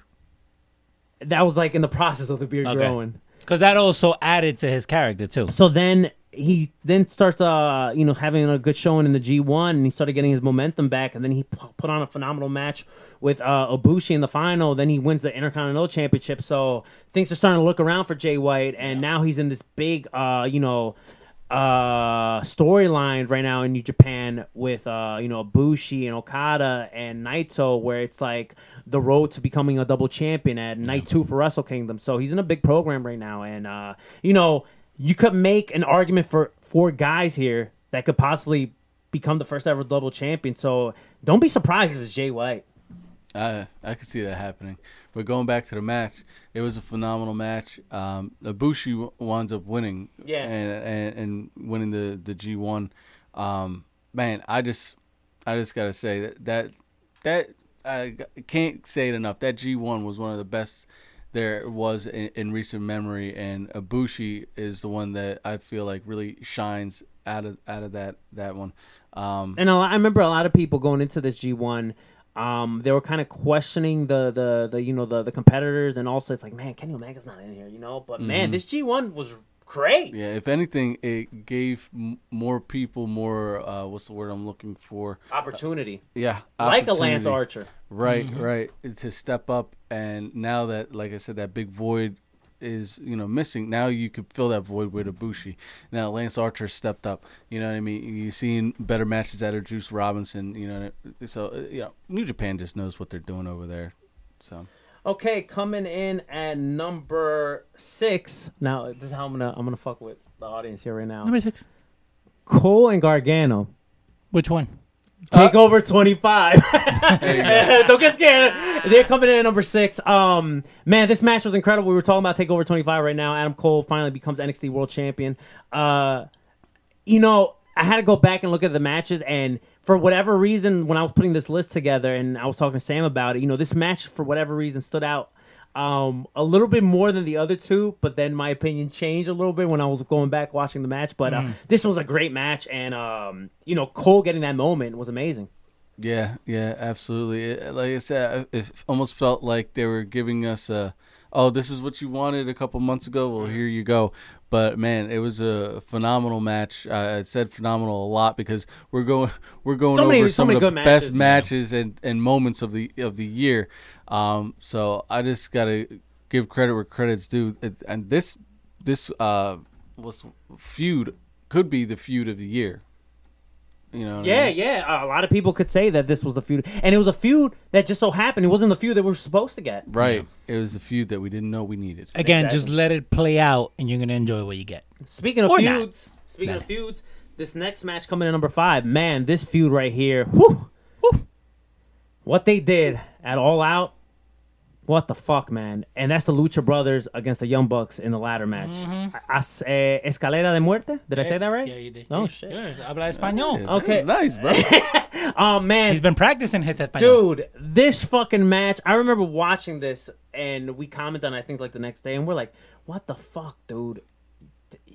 How can the pay-per-view continue after this? You know what I'm saying? But obviously we needed the world title match to be the main event. And Jericho and Page did well, It wasn't the match tonight, but they did well in my opinion. It was hard to follow. It was very hard to follow. But, man, some of the things that the Young Bucks and the Lucha Brothers were doing, it's like, how the fuck are you guys even walking, It reminded me a lot of like some of the earlier TLC matches. Mm. Yeah. It was a car crash left and right. Man, if you have a friend that hasn't watched wrestling in a while, put that match on for him. That's all I got to say. And don't say anything. Yeah, just say, oh, you haven't watched wrestling in a while? Okay, hold on. Let me pull this up. Okay, let's watch this one. Are you sure? Because there's four more. I know. But this one, you know, people like car crashes. No, I know. People like, you know, and then it's like hardcore. And then it was like, holy shit, if they like gravitate that, then you go to Impact Rebellion and put on LAX versus the Lucha Brothers in their TLC match, you know? There you go. And now they have three favorite tag teams that they're going to follow. There you go. And they're all under the same company, AEW now. Mm-hmm. Don't drop the ball. Okay, coming in at number 4, sticking in the AEW front. Dude, I remember watching this match with all you guys, and we were like, well, I mean, you guys watched it. Yeah, you were sleeping. I watched it the next day. And you were sleeping. I watched it the next day. But just run with it. Okay, I was sleeping.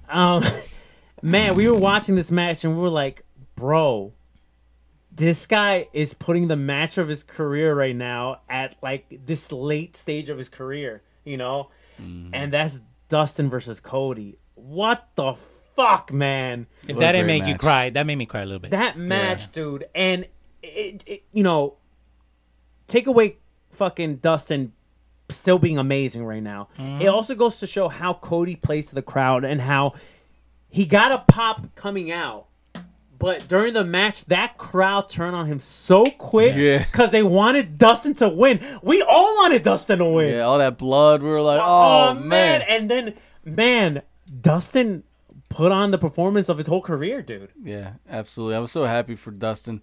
That one hits me in the feels because I have some half-brothers that I feel like I might have a similar relationship that Cody and Dustin have in real life.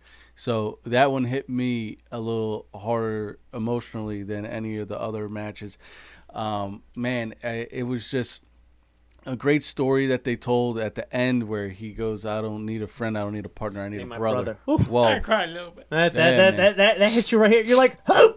That hit you right here. I love my brother. And you know, Dusty's just up there smiling down. He's very proud of his offspring. And, you know, I just can't wait to see what 2020 brings for AEW. I know that they gave us kind of a weird Dynamite this past week or so, 2 weeks ago, but man, I'm telling you, we're gonna have great wrestling coming this year from this company. Coming in at number 3, another match that hit us in the feels, but a little bit different. Not the same emotion as Dustin and Cody, but it was definitely like a roller coaster of a match because you're like, fuck, and you're fucking jumping out of your seat, especially with us. And you know, we talked about the show NXT Cardiff UK, how it ended up being in our shows of the year, and one of the main reasons is Tyler Bate against Walter. Yeah. Fuck, man. Dude, Walter is a guy. First of all, Tyler Bate, he could be a wrestler of the year. Yeah, that guy's phenomenal. If you know, if they put the rocket behind him, you know, he could be a world champion. He was the first ever NXT UK champion, but he could be more than that. You know what I'm saying? Yeah. And Walter, you know, a guy his size, he could work with anybody.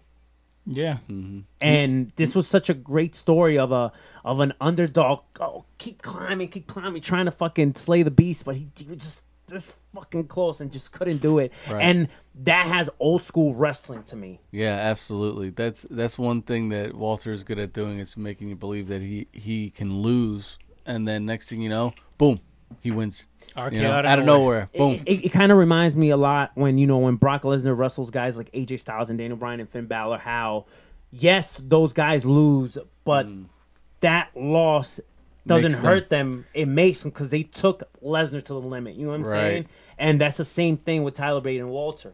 Yeah. Yeah, absolutely. Like, you were waiting for that to maybe happen. And as the match went through, you were like, it could be. And that match is like, you know, you're at the edge of your seat and you're like, yo, fucking Tyler Bate's going to fucking do it. And then you're like, no. And that's where you make that little jump. Then 2.5. At the end of the match, you know, Walter, you know, he wins. But, man, did that fucking crowd give Tyler Bate a standing ovation, you know? Yeah. And that's coming in number 3. Number two. First of all, 1 and 2 could be, it depends on preference here. Again? It could be. It depends on preference. You could go either way. But coming in at number 2, Cole and Gargano take over New York. Okay. This match, 2 out of 3 falls. Dude, we were there live. We were talking about it before, and I want Adam Cole to win, dude. Yeah. I want Adam Cole to win, and they didn't give us that. But, man, going back and you watch that match, it was a classic, and it could be match of the year. You know, obviously we have another match in mind, but, you know, Gargano and Cole for a feud that it was an unexpected feud that we didn't think that we needed and we didn't think we want. Jesus Christ, they overexceeded in every single match that they've done. And anytime they're in the ring together, you know you're gonna get a fucking great match. Right. It was great being there. Man, the crowd just kept going. Oh man! If you go back and rewatch that, it was so funny when Undisputed Era comes out and tries to save Adam Cole at the end, especially. I was on the opposite end. I wanted Johnny Gargano to win just because I had a feeling, you know, he was gonna beat Ciampa anyway. It was just. Like Mario said, and like we've been saying throughout this podcast, the feud we didn't know that we needed. Mm-hmm. And we did need it. It was the best thing this year, in my opinion. All right. Coming in at number one. Number one. You ready? What could possibly be number one that drum roll.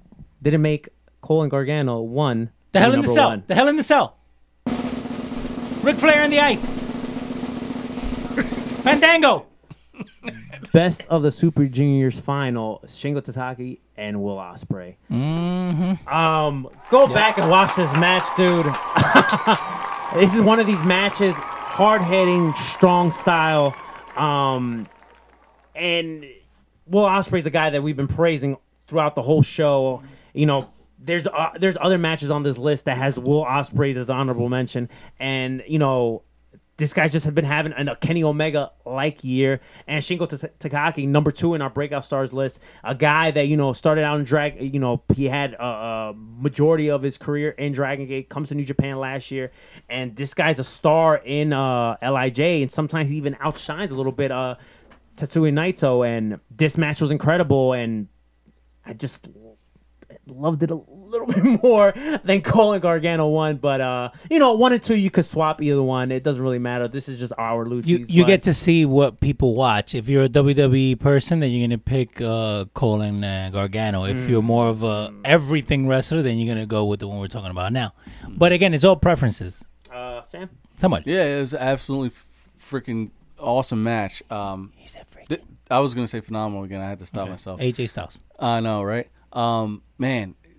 Will Ospreay has definitely stepped up this last year, and I feel like it started with this match here. You know what I mean? Yeah, I mean, he did definitely have a good career. He had some great matches before this, but man, this match, I feel like, holy shit, it was one of those matches where everybody was talking about after this. You know, it was trending for a while. It was like, yo, you got to watch this match. You got to watch this match. Even people that don't even watch New Japan product, you're like, you got to watch this match. Shout out to my boy Kev. He's like a casual New Japan fan. Mm-hmm. I call him a casual smart fan because he knows what's going on, but he just doesn't stay with all these promotions, right?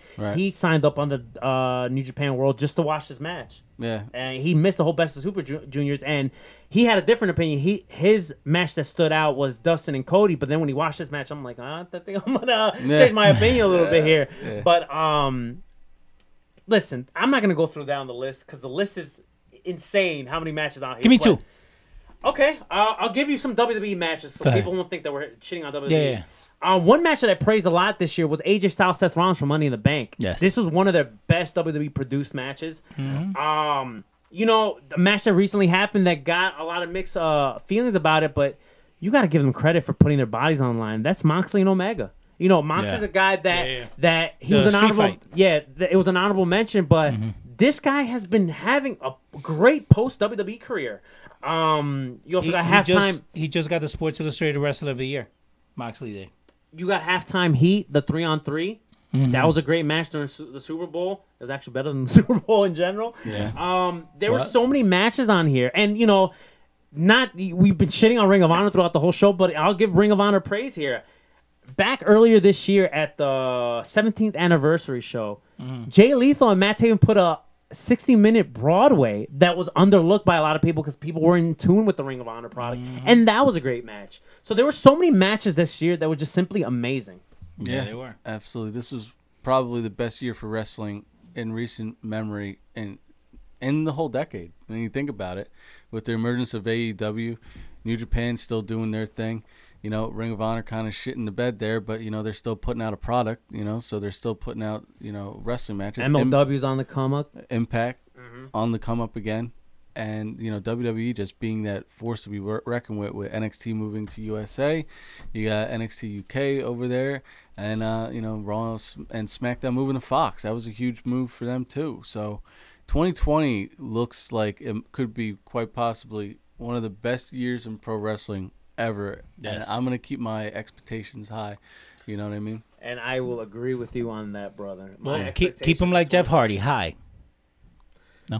After a long 3 hours, this was the 2019 Luchis. 3 hours and 5 minutes. Bro, you know every year the Luchis is a long show, bro. I like it though. I like it though. No, it was good. We got a lot of stuff. We down-packed a lot of great matches, great moments, hilarious moments, who played themselves the most. This is our final show of 2019, so let's give our final thoughts here. Let's start with Leo. Start with Sam. You always start with me. We're starting with you. No problem. Thank you for being with us on the Luchis 2019. We want to take... No, mentira. I want to take the time to thank all of our top fans. This is a good thing that Facebook does when people are on the chat with us and they share the videos and they like it and they comment. Facebook actually lets us know who the top chat people are and who the top fans are. So I'm just going to go through a couple of them.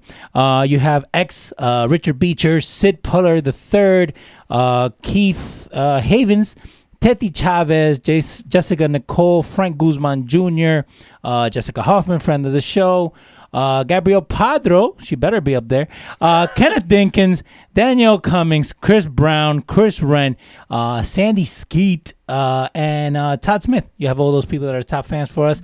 Guys, you have to share the video. You have to let the people know that we are here. We try to do this weekly. But, you know, there's the stuff that comes in the way. Sometimes shit happens. But we try to put on a show, man. Yeah. We still try to put on a show. Yeah. Also, Jamie Samuels is on there. But, guys, again, share the video. Let the people know that we are here. Thank you for everything that you guys have done for us in 2019. And 2020 is going to be crazier. Sam. Samuel. Making your Luchis debut this year, brother. Yeah, man. I just got to thank you guys for letting me on. No, sorry. Letting me on the show to rock with you guys this year, you know. I'm sorry. Okay. It's been a fun year. Me and you've been to a bunch of shows. I know we have. Hopefully Leo will come to some more shows next year. I'm going to Richfield Park, by the way. I haven't told you yet, but I'm going to Richfield Park. Did you buy your ticket? No, I just got to find a babysitter. Of course not. I'm going. All right. Anyway, I'd like to thank everybody that has embraced me, you know, me showing up on the show. They haven't embraced you. They asked for you why you never come here. Shut up, Leo. Me showing up on the show and you guys taking to me so well. I really appreciate you. Anybody that's ever shared a video, liked the post, thank you so much for the support. I really appreciate all of you. You know, we're going to have a great 2020. And, you know, love you guys, man. Y'all have a good new year. Nothing but prosperity. I feel like because it's become a trending thing with you on the show where you say, shut up, Leo. I feel like we need to chop that up and make that a drop. Every time Leo says something, okay, hold on. Just hit it. Hold on. Stay real quiet. Go ahead, Sam. I should say it? All right, hold on. Hold on, pause. Shut up, Leo. It needs a little oomph. No. A little more oomph? Shut up, Leo.